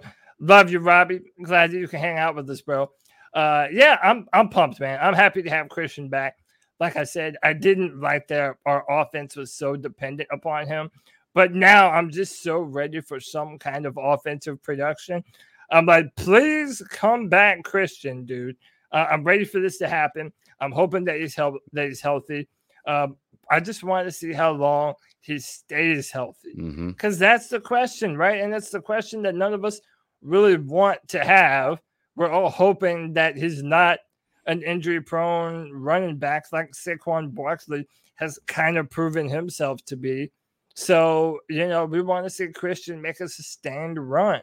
And uh, seeing him going back and forth with Dalvin Cook on the other side, yeah, this might be an old fashioned smash mouth run the football type of game. And frankly, I'm here for it, man. Take some of the pressure off of Sam uh, and just run the football. Well, Go my- ahead and sit Chuba Hubbard in your fantasy leagues, which I've been starting him. I'm in this crazy dynasty league, so we got to pick people in these late rounds and, and trying to hope that they're going to become something great. I'm on the Super Bowl hangover myself. I won last year because I've had Alvin Kamara for the last four years in this keeper league as a 14th round pick. So I've picked Chuba Hubbard as a what they they call it a handcuff or something like that. You know, like I picked him in the late rounds, thinking, all right, maybe he can be this starting back if Christian McCaffrey goes down, and that happened. And you know what? He scored me some points in this fantasy football league. But am I gonna put him in a flex? Am I even gonna care about this guy for the next two years now that Christian McCaffrey is back? Nope. Probably this offensive, no offensive coordinator can resist the urge to play Christian McCaffrey every snap. Can, can I? Chuba Hubbard, they're not going to split it. They're not going to do anything like that. Is this just going to be Christian McCaffrey all day? Christian McCaffrey, and it's kind of like if you were calling the plays, you would do the same thing. Can, can I make a bold prediction right here and something that, that we need to start talking about if this happens? If Christian No. McCaffrey gets injured again this year, we need to start talking about trading him while he still has supreme value. We can't build our offense around a player that's only on the field for 6 mm-hmm. games a year. No matter how explosive he is, I love Christian McCaffrey and I want him to work out and be to trade a hurt player though. Man, he's missed a lot of time in the last two Yeah, years help. Last year he got injured, that came back for a game, then he got injured again, without for the whole season. He's gonna come back. He's gonna play a hundred thousand snaps. I'm and just guess what? saying. it ain't gonna matter because we're gonna have we're gonna win ten ga- uh, nine games, Yeah. eight games, and Just enough to get a bad draft Maybe pick. even that seven games. Like, here's the thing: is y'all are Good night, Lynn. y'all are too hype. Y'all are too hype about Christian McCaffrey coming back. We should have won this game without him. Agreed. See, I would have been mad hype about him coming back, about our kind of prospects going forward, if we had been coming off this win on Philadelphia, right? If we had been coming off of that and we say, oh, Dallas, you know, we learned from our mistakes. We, you know, we ran into a bu- uh, what a buzz saw. Like they're they're clicking, they're humming right now. We had a bad game on the road. Now we took care of Philly. It won't beautiful, but we took care of it without Christian McCaffrey. But we didn't do that. So now we're sitting here begging for Christian McCaffrey to come bail us out of jail. Mm-hmm.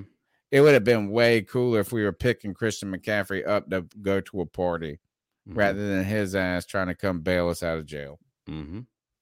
That's a good way to put it. Wasn't? Do we got anything else that we got to go to before the cat calls? I don't know. What else is uh, going on? Uh, so we've talked about Joe Brady. We've talked about. Oh, I mean, we're like 10 25 into this joint. What else? There's got to be one or two more things to talk about. I said let's let the cat calls dictate the Uh, rest of the flow. All right. Let me see. Let me see if I even. I ain't even got them pulled up yet. Tell them how All they right, can well- find our stuff. Well, uh, I, I tell you what. How about this? My man Jeff asked me a question. Uh, he said, "Cody, answer this question for me, bro. What quarterback in the Can NFL meets remove those expectations?" Comments? with no running game and no offensive line. Yep. Jesus, dude. You see some fucking What? Yep. Thanks What's for that uh, Fucking idiot. letting me know, CK. Yeah, no problem. Dude, e- I didn't- every every single show now we get fucking some crazy dumb asshole in the chat spamming shit. Apologies for anyone that had to read that dumb shit. Uh, Jeff said, Cody answers this question: What quarterback in the NFL beats expectations with no running game and no offensive line?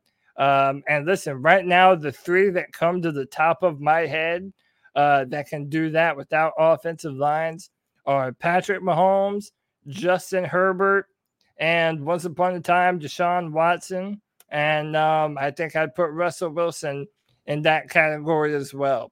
But other than that, unless you have an elite level runner or quarterback, yeah, there aren't too many I would put uh, in a position to be able to do something like that. That's why I'm not freaking out over Sam.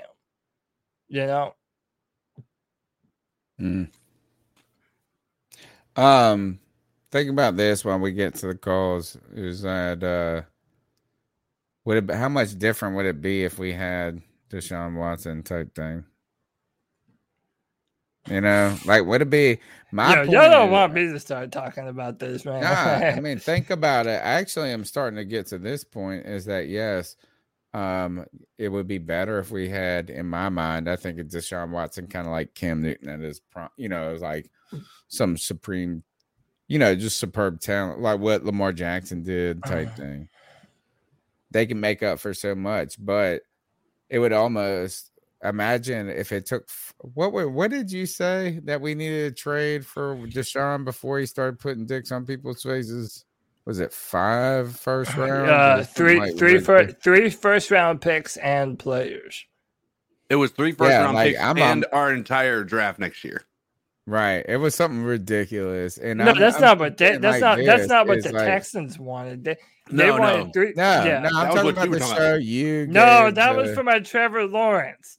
I said let us. Oh, that was for Trevor yeah, did- I, I right, said I right. said let us keep one draft, My point and then that the I'm next trying two to get to- years trade everything away.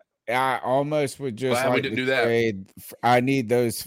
Like it would be better just to have three first round picks and just do offensive line, and then get a quarterback who's close to the conversation. You know what I'm saying? Like at this, Yeah. like instead of just having a great quarterback with no offensive line, when will the Carolina Panthers have an offensive line? The answer is never. Never. But Yep. you can call in to the C3 Panthers podcast right now at 252 228 5098. Let's jump into these guys. So, what are your thoughts on catcalling? Yeah, it's pretty. You shouldn't do that to somebody. And how did that make you feel? Uh, very uncomfortable. So, how do you think catcalling makes the person feel? It feels good. Like Who's that cat sitting in the back corner with his face buried in the snow? Who's that kid that can use one?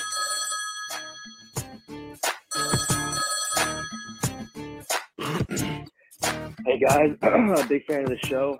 Um, I think I think this is pretty simple. Um, I think we've been touting this same problem for the last ten years, and you guys know what I'm going to say. It starts with the offensive line. Uh, it's it's a domino effect.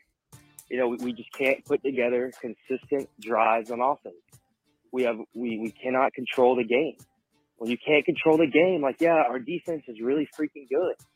And if it wasn't for our defense, we might have been beat by 21 points today. But you can't expect the defense to make big stops in the fourth quarter when they've been on the field 75% of the game at that point. It's just it's it's a thing. You got to fix the offensive line, you know. And and if it were me, if I'm the GM, this might be controversial. I want to hear y'all's opinion on it, but to me, Andre Dillard, he, he kind of shut down our superstar, as we like to call him, and, and Brian Burns.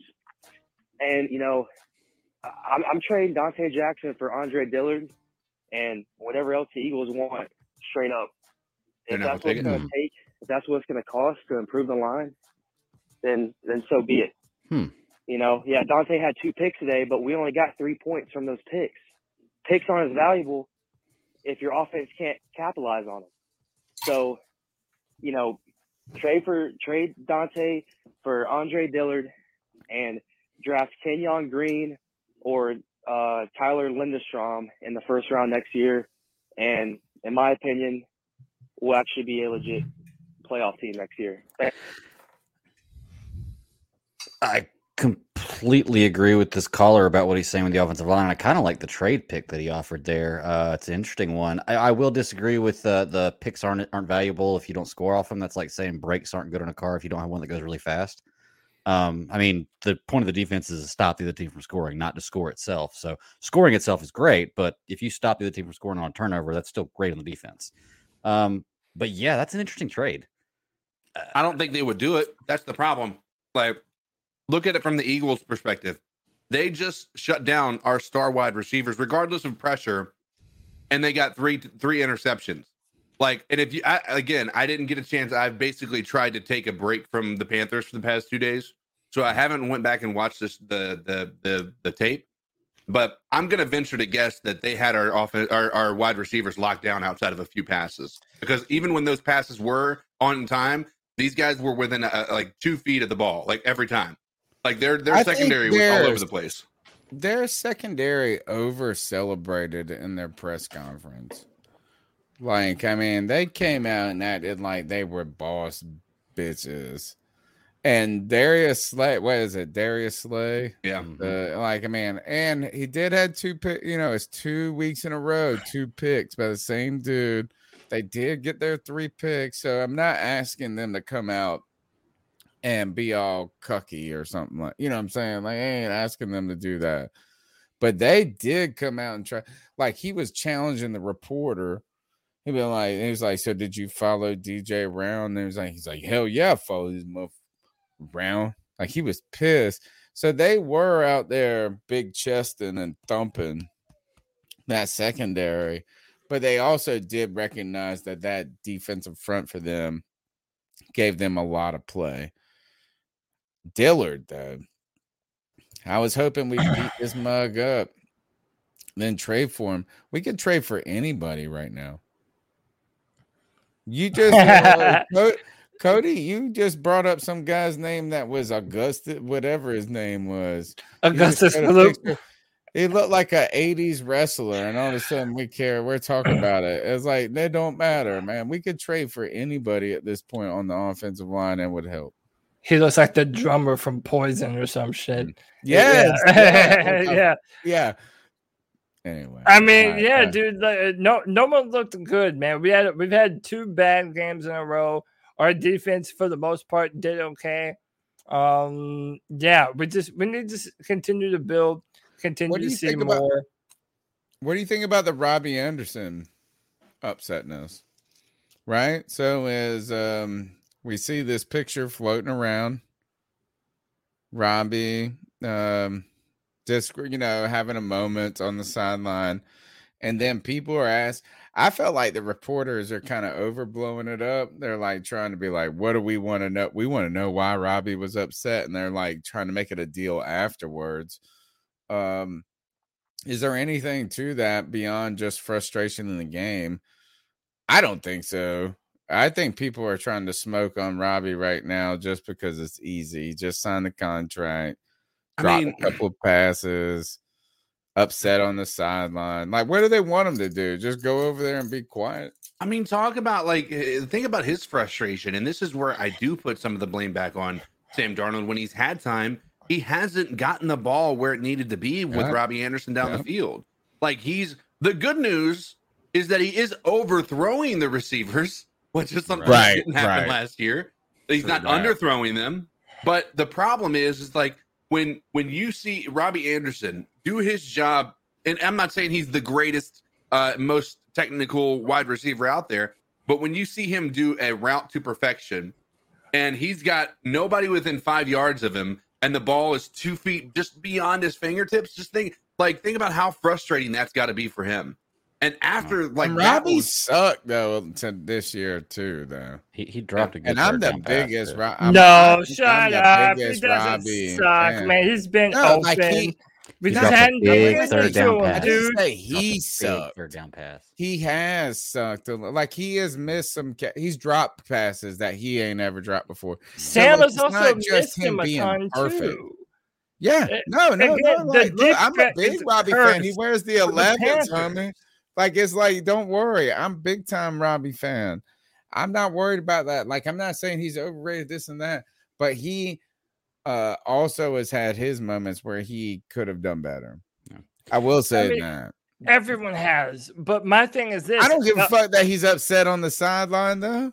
until our offensive line is better, it is cursed to be the deep threat on this football team, dude. It happened with Curtis Samuel. It happened with Damiere Byrd. It's happening with uh Robbie Anderson. I mean, come on, guys. It's like we're- we're going to continue to be disappointed that our deep threats aren't making plays down the field when one, the quarterback doesn't have enough time to make those throws. And then number two, he's not even proving accurate enough to hit those throws yet. So I mean, he's uh, he's missed more than he's hit. Saying Robbie hasn't been perfect this year. That's it. Uh, hey, Right. I like this super chat real quick sure. because there's a pirate. Or that's my dude right here. Mossy Man seven eight nine says, "Bless you guys. Love the podcast. Carolina will get it together. Go ECU Pirates." Or and then he gives you a shout out, Cody. Be a consultant for the Panthers. Have a blessed night. Thank you for uh, wish, the brother. donation, the super chat, four ninety nine super chat. We appreciate it. We Mossy never, man. we never asked for it, But it's but always we- appreciated. That's right. The number is 252 228 5098. You can be a part of our community by just hitting the thumbs up button. That's free. Calling in, uh, chatting with us. Let's see what they got to say. What it do, my boys? It's your boy Mike. I love what they do.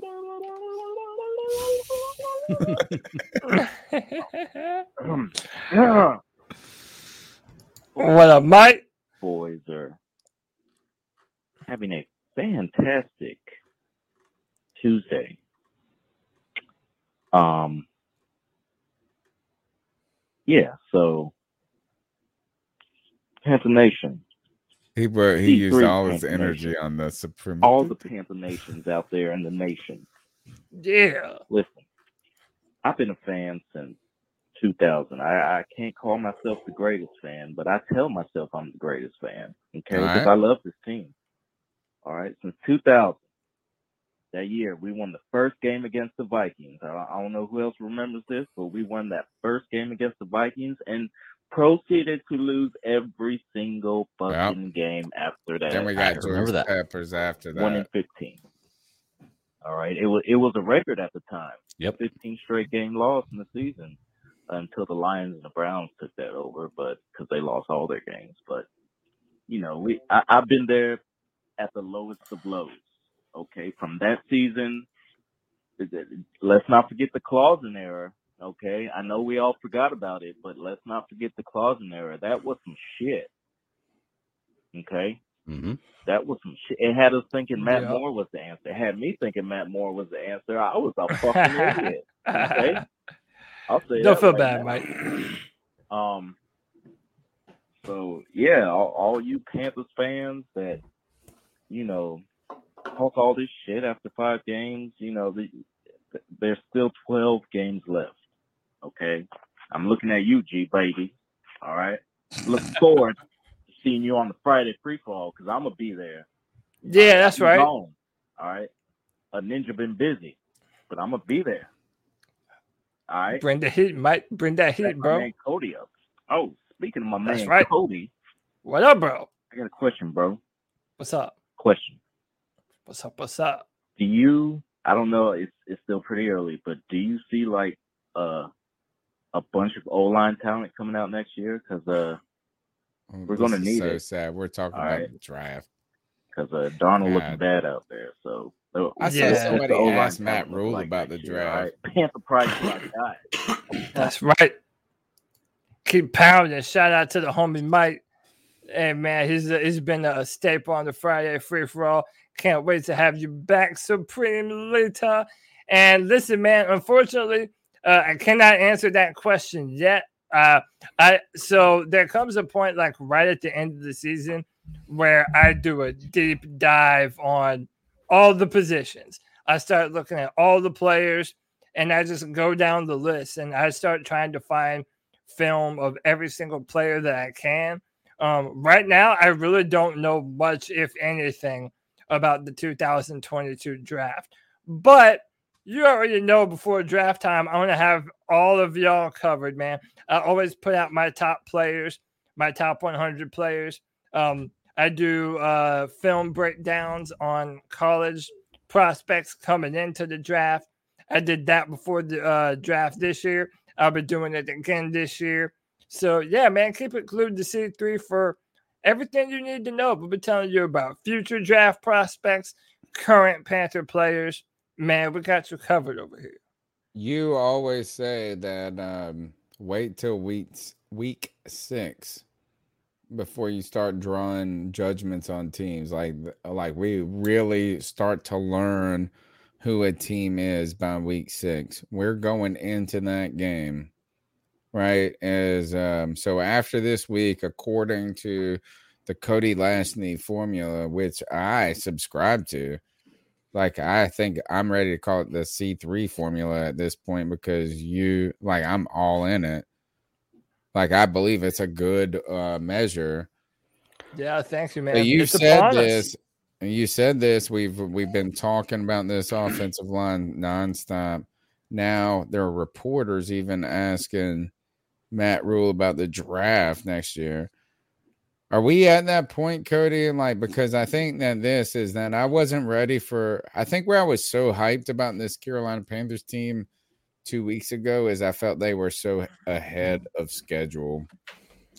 You know, it really felt like uh, all of a sudden, like we're going to be better than I expected. Week six here, are we are we talking about this team reorienting and finding a way to be a little bit better than we expected, or should we be asking Matt Rhule about the draft? And should you maybe uh, Start- start my your timeline about Start, this, start uh, looking at these uh, college dudes. Right? Uh, I don't know. Like I'm putting it on you. Like you tell me. Yeah, no, no. Listen, the Panthers are three and two right now. We're number two in our division. There's a whole fuckload of football left out in front of us. And listen, our destiny is still in our hands, boys. The Panthers have to respond. Every year for the past three years, the Panthers fall off of a cliff around this point in their season. And we don't know that about them. But the Panthers have a, a, a tremendous opportunity in front of them to respond and prove that they are the team that we thought they were to start this season. And that's a really damn good football team. Right now, you know, all options are still open. It's what the Carolina Panthers decide to do with the opportunities they have in front of them. Because we don't have to be talking about the draft right now. Not at all. There's way too much out in front of us. And for us to be looking toward the draft right now, it's too early for that, man. Christian McCaffrey's coming back. Stephon Gilmore hasn't seen the field yet. Potentially Jaycee Horn might come back. So yeah, man, there's there's no reason for us to hit the panic button and start talking about the draft just yet. But with that said, I know the Bat Daddy has to get out of here. Greg, I wanted to give you an out, man. Uh, any, anything else you want to say and uh, let the people know know or let the people know, know, where they can find the you, man. Yeah, man. Uh, well, you know, before I do that, real quick, I did have some interesting stats. I just want to put it out there. I'm always arguing that Sam Darnold's a top ten quarterback. Yeah. Aaron Rodgers, Tom Brady, Derek Carr, Matt Stafford, Justin Herbert, Lamar Jackson, Kyler Murray, Patrick Mahomes, Josh Allen, Dak Prescott. Would everybody say that's probably top 10 quarterbacks in the NFL? You think anybody may have left off that list? Maybe Russell Wilson, but I mean actively playing right now. He's injured. yeah, I mean that's sounds sounds pretty good. When you compare yards, completion percentage, touchdowns, and I say touchdowns, I mean touchdowns rushing and passing, which I included for every player. Uh, so overall touchdowns and overall turnovers to include fumbles lost and interceptions. Sam Darnold does not rank last in any of those categories with those top 10 quarterbacks. He ranks about eighth in just about every category, but it's still top 10. It's the But he's bottom of the tier, but it's still top 10. Behind a horrible Yeah. offensive line too. That's Behind the other part. horrible been offensive line, terrible this exactly. year. No. This he hasn't been terrible. He game hadn't, he's not he's not an MVP, he's not a world beater. But he's a, he's a good quarterback. I mean, we, we I can think win what, with Sam Darnold. Yeah. Oh, okay. Greg, I, I think Greg, what you're trying to say is that if we continue to build around him, Mm-hmm. there's no reason why Sam couldn't be just what we're looking for here in Carolina. 24 years He's old. had- He's had a lot of off. He does have some offensive weapons. And uh, Greg, I know you got to go, but uh, you know Lamar Jackson is the first player. And like, uh, did you see the stat out today that like in four thousand games, like he's the only guy that has thrown eighty five percent Completion percentage and four touchdowns. and 40 or more passes and Yeah. had this rushing like the game last night Lamar Jackson in the fourth He's quarter I balling, turned the man. game on I I wasn't even watching it because my fantasy was up I was like hanging out with my wife you know what I'm saying? And I just peeked at the score and they were down like 14 points at the and it was like 10 minutes left in the fourth quarter. And these guys then he's making history when I wake up. He's Crazy. He, he's uh, yeah, he's another. Go deliver our Amazon packages. I will Later, do that. Greg. Please, I uh, hey, hey, plug, plug your. Uh, did you plug your stuff yet? Uh, no, I didn't. Uh, you can find me at the Bat Data 52 on Twitter. It's my personal handle. Check out my show, Super Civil Servants Podcast, covering television shows, movies, comic books, just about anything you can, you know, consume, any kind of media. Uh, it's a fun time. Live 9 p.m. Eastern Standard Time, and the audio drops Mondays on any podcast catcher. Check me out. Thank you so much for hanging out with us, Greg. Man, we'll see you Later, soon. brother. Check out this Super Civil Servants podcast. I got lots of questions to ask about entertainment stuff. Go to my go-to people. My go. go-to people. All right, let's Appreciate go with uh next call. 252-228-5098. Yo, yo, yo. KG here. First time caller. Just want to say I love what y'all doing. I love the content. Thank you. Appreciate you, man. Man. I really think they overlooked the Eagles a lot. I Mm. feel like Trap. they came into that game like, oh yeah, we're just gonna whoop them. Simple as that. Like we had way more talent than them. This is and that. I know the NFL. It's like you know whoever shows up on Sunday. I get that, but they really overlooked them. I feel like they didn't want to do like We like, underestimated their like, defensive show, like, front. they don't want to like show what they have because you know we got the Vikings coming up, and that's like a harder game in my opinion. But I feel like this game right here versus the Vikings is gonna like show what the Panthers really are. Like this is the game. Like if we come out three and three, I feel like this is even. I won't say it's over, but like playoffs, yeah, yeah, I don't know. But yeah, just want to say, like I said, man, keep what keep what keep doing what y'all doing, man. Love the content, and yeah, keep pounding. Thank you Keep so much pounding, man. call. Thank you for the call. Thank you for the support. Uh, thank you for subscribing, listening. Uh, and I agree. Is uh, Philadelphia was a first of you. uh, You can't call a trap game after coming off of a loss, right? Like I mean, that's like the kind of uh, weird thing to say. We were coming off of, not, and the caller didn't say that. I've said that though. I described the Philadelphia Eagles game as a trap game. And so my boy was like, What do you mean it's a trap game? You're coming off a loss. But we did, like the caller said, 100. I think we underestimated the Philadelphia Eagles. I think we underestimated their defensive f- front four. Right? Is like, I mean, these guys just owned our offensive line and we weren't ready for it at all.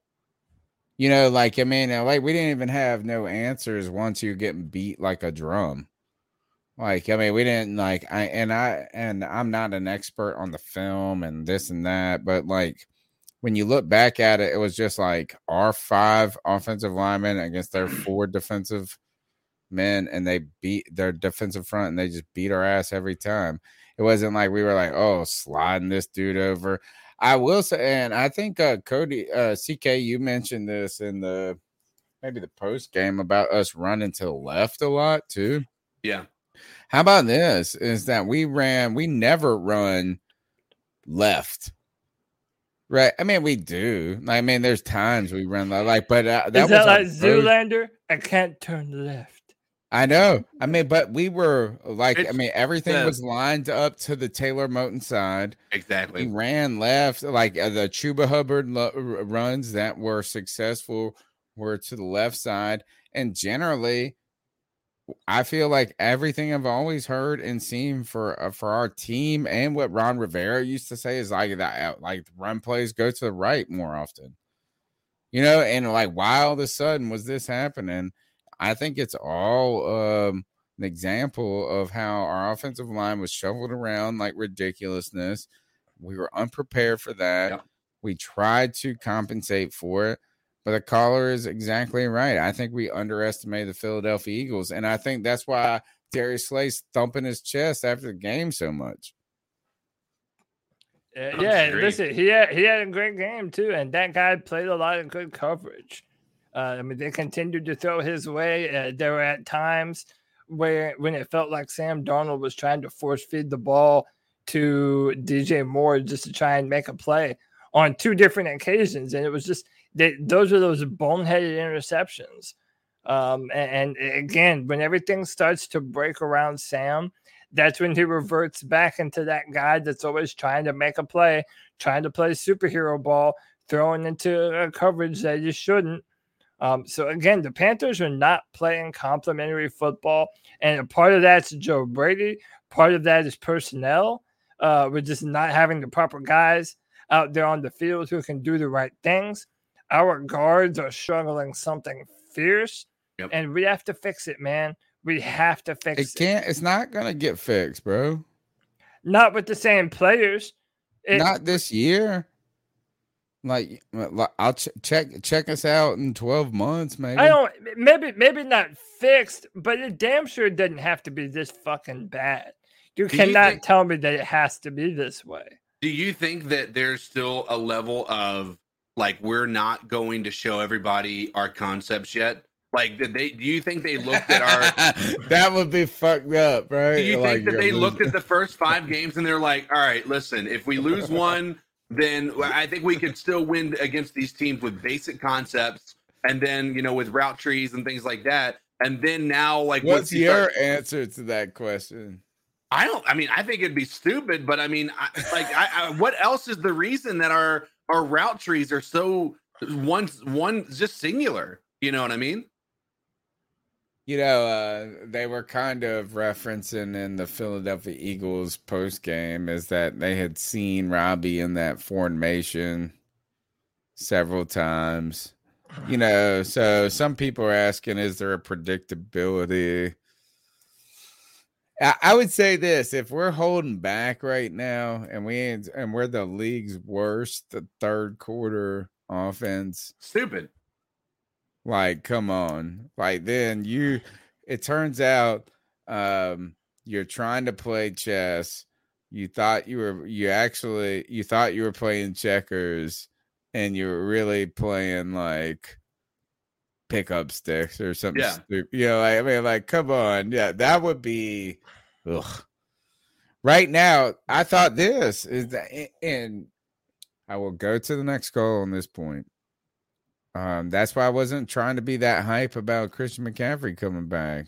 I wanted to win without Christian McCaffrey. Yeah. So then Christian comes back and we say we're dynamic.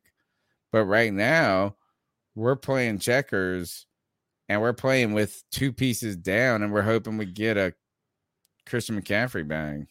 I'm sorry. Like, man, God. I want Chris. I, I believe Christian McCaffrey, transcendent player. think he's amazing. I think it would be really cool if we pulled one win off without him. And then he comes back, and then all of a sudden I'm saying, you know what? We can make up for uh the Makes you feel line. a lot better about this team if, they, if that were Yeah. the case. Right now, even- I don't even give a fuck. Like he comes back, and it's like only gonna be so good. Do you think McCaffrey's on the sideline, like after that comment that the offensive line made? Uh, we're not the Christian McCaffrey, Carolina Christian McCaffreys. Do you think Car- Christian McCaffrey's on the sideline, like? Yeah, I think I think you guys are. Like, Turns out you are. Oh, I hope. You know what? I don't think he is, but he should be. right. Mm. All right, next call.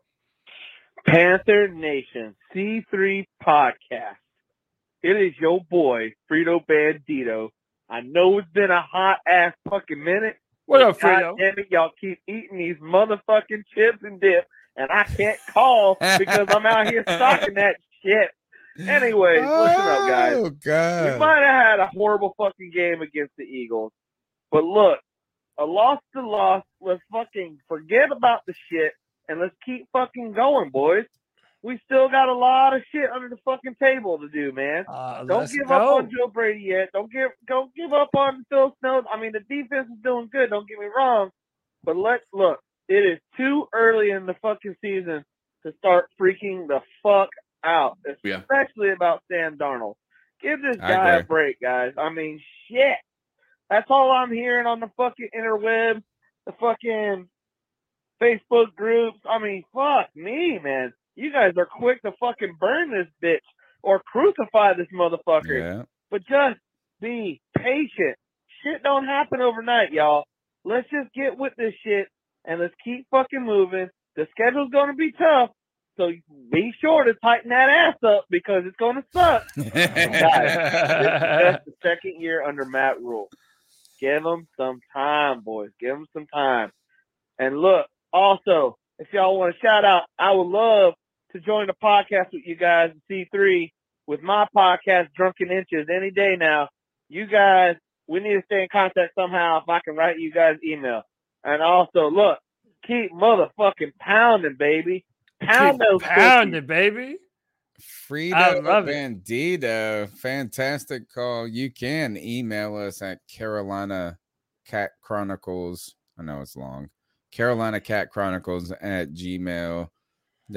You can hit us up on Twitter at cat underscore chronicles. You can hit up Cody at C O D Y Lack. LAC. Yep. Cody Lack. C O D Y L A C.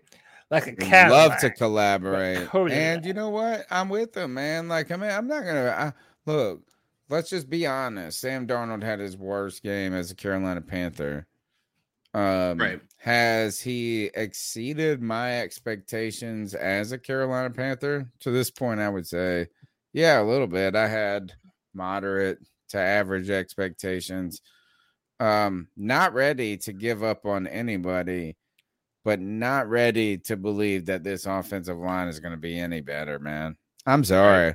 I'm at this point where I think like I'm a little worried that cycling these different players in would be such it, it's going to just be a small band-aid. I think the offensive line is going to be a problem to the end of the season.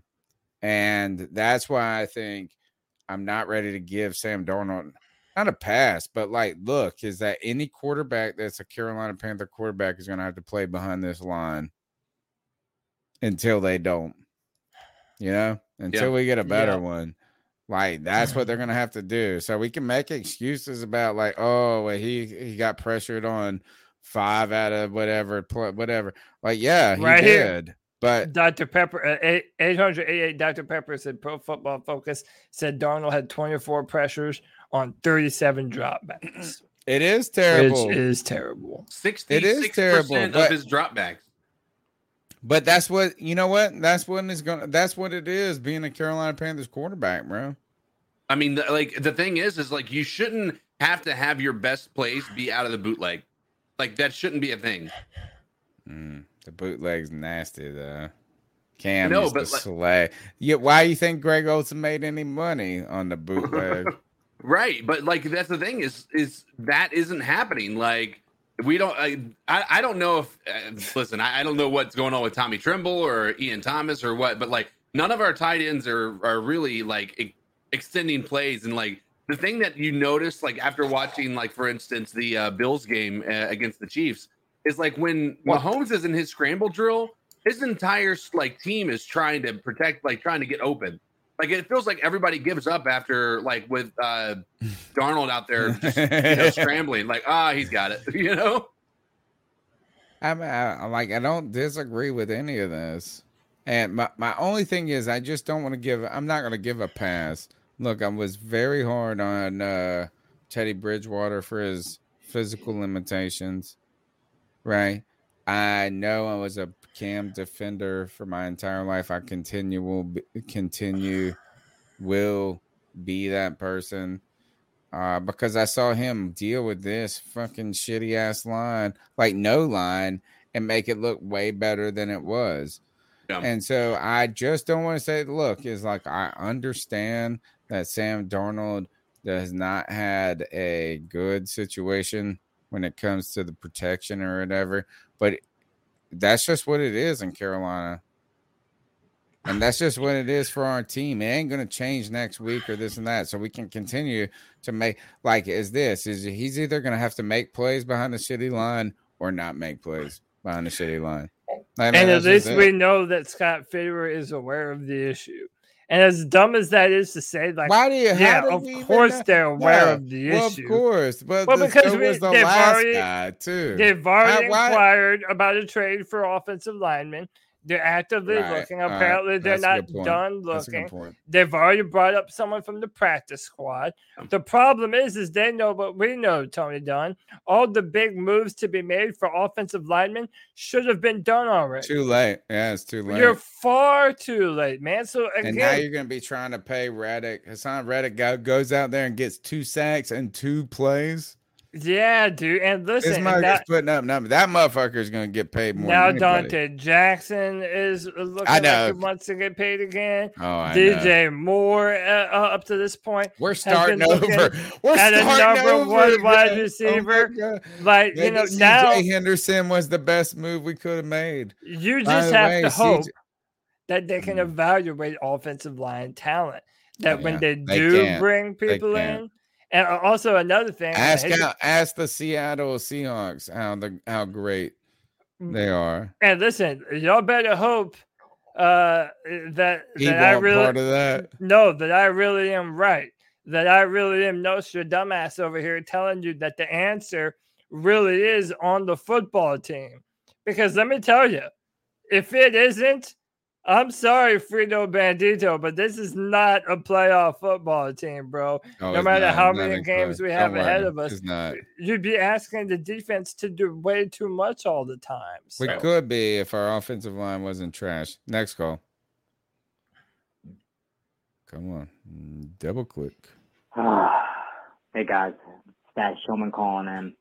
What's up, I'm finally ready to talk about this loss as it was the, one of the most depressing losses I've seen. It reminded me of what we looked like last year, where our team did decent in the first quarter. And I guess the second quarter they did okay. Should have scored instead of that safety though, but can't complain about that. Um, I'm wearing actually all black today for reminiscing of Sam Darnold's career as I think it's done. I know it's only he has three Oh. games, two bad games. It's Um, done. hopefully he can bounce back. Um, that's what I'm hoping for. But I think he's back to seeing ghosts, and it just sucks. But uh, our defense can't be giving up those runs at the end of the game. We have no edge. I thought about this during the each game we had. Every time someone runs the ball to the outside, there's no one there. Everyone's always breaking in, and it always screws up and people get around. So our defense, I think, is excellent, but still needs to work on the stopping the run. Um, and then offensive line, I'm not going to go into it. Cody talks so much about them, and I agree with everything he says. Um, we need to get Deonte Brown in there. We need a big presence. John Miller is a fat, slow man who can't do shit. um, but we'll see. Dennis Daly's a joke as well. He's weak. So at least maybe leave John Miller in there, but uh, get rid of Dennis Daly. He's literally watching him get pushed around. Matt Paradis is a joke. He's old. He's done. We should spend our first five picks on offensive line the next year. DJ Moore, no hands. Just kidding. He's the bomb. But uh, Robby Anderson needs to get his shit together. Terrace Marshall needs to stop crying on the Oh, it had some choice words for Terrace at the end there. Yeah, listen, man, that's the polar opposite of uh, Frito Bandito. He's already writing Sam Darnold's eulogy and shit. Mm-hmm. Um, yeah, man, look, a lot of people, and we could be real about this, a lot of people didn't believe in Sam Darnold to begin with. Just like a lot of people didn't believe in Teddy Bridgewater to, to believe in. And we've said for both of them, they have to earn it. We're not going to dub anyone the Panthers franchise quarterback of the future unless they go out there and start to look like it. Um, it is just tough to do behind a really bad offensive line. And, and yeah, you're right, man. Um, the the defense didn't play physical enough. and, and I feel like uh, the the defense. I'm just really not worried about it, man. I I, I don't know why. Uh, I just think that they've been able to do enough. We have enough speed, power, athleticism. Shaq Thompson's going to be coming back. Stephon Gilmore is coming in. CJ Henderson is still ingratiating. Yeah, the defense the is not even close to the prop. Like, no, nobody. We're not worried about the defense at all. In fact, uh, the fact that we played without Shaq Thompson, I think, uh, against the team that has two gr- very good tight ends in Dallas Goedert and Zach Ertz, right, where you need a Shaq Thompson type player. Like I think our defense has been just uh, has not only been adequate, it's been fantastic. Um, AJ Booyaka Booyaka Booyaka Booyaka came in there and had a great game. Like he's it looked like he was starting to settle in after two Yep. games back. CJ Henderson has been fine. Yeah, nobody's been like, oh, CJ Henderson, big weakness on this team. No. You no, the defense is like nobody's talk. That's why I think Matt Rhule referenced the defense because he knows that Phil Snow is a tough enough person, like he knows him well enough that he knows that like he ain't gonna be up. Like I had to do it. Sorry, Phil, had to do it. And the defense is good enough. The offense is the problem, bro. And when I say the offense, it's one part of it. The offensive line. It's offensive. It's fucking Yeah. offensive. The yeah, do we have to get one of these magic quarterbacks that can make things happen behind bad offensive No, lines? And we there's need not two- very many need- of them. We just need two guards.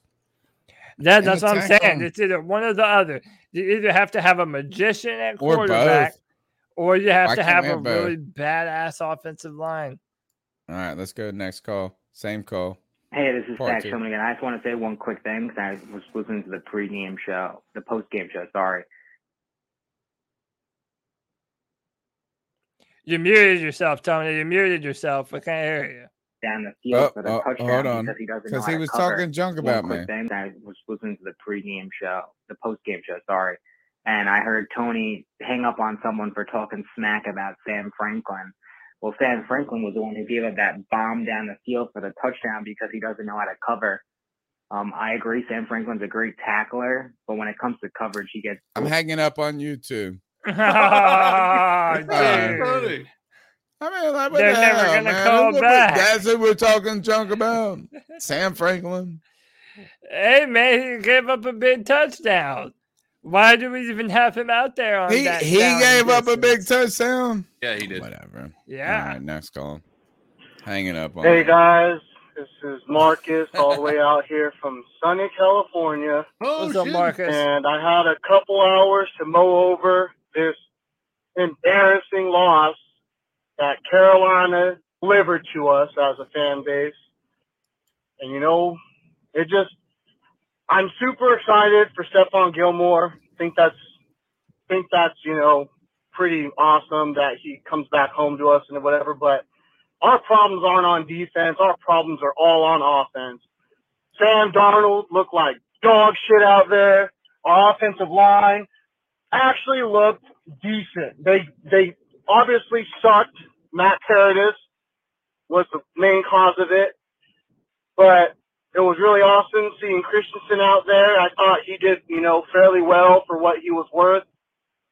Uh, Taylor Moton out there in the left tackle spot. I thought he did a very a, a good job to say the least. But Sam Darnold just looked like absolute trash. He looked like Sam Darnold from back in New York. Chuba Hubbard looked amazing. I thought Chuba Hubbard looked fantastic and definitely a very great backup for whenever, if we ever get back Christian McCaffrey.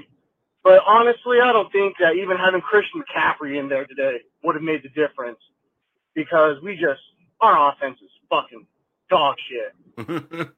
I can't believe our defense could play so well, turn over the ball, get fumble and an interception on back-to-back plays, and have nothing to show for it. It's it's embarrassing. Irritating. And then that safety, we had a chance to go up by seven. And instead we get away with just two. And that that right there, that right there is just it's ridiculous. I don't know. Uh, after watching today's game, I feel like just like I did last year after losing to Minnesota in an embarrassing manner. Honestly, I feel like this is just the beginning. This is the beginning to a embarrassing downslope that we've seen time in and time out. Carolina goes on a win streak for a little while, gets our hopes up, and then goes on a 10 game lose streak. And at this point, I'll, I don't even give a shit. Because at this point, I feel like the only person I can blame is our offensive coordinator. That guy can't call a game for shit. he can't fucking get our fucking guys ready at the half to go play another dog shit third quarter. And then on top of that, you know, I don't know. Um, a lot of cool stuff to the call.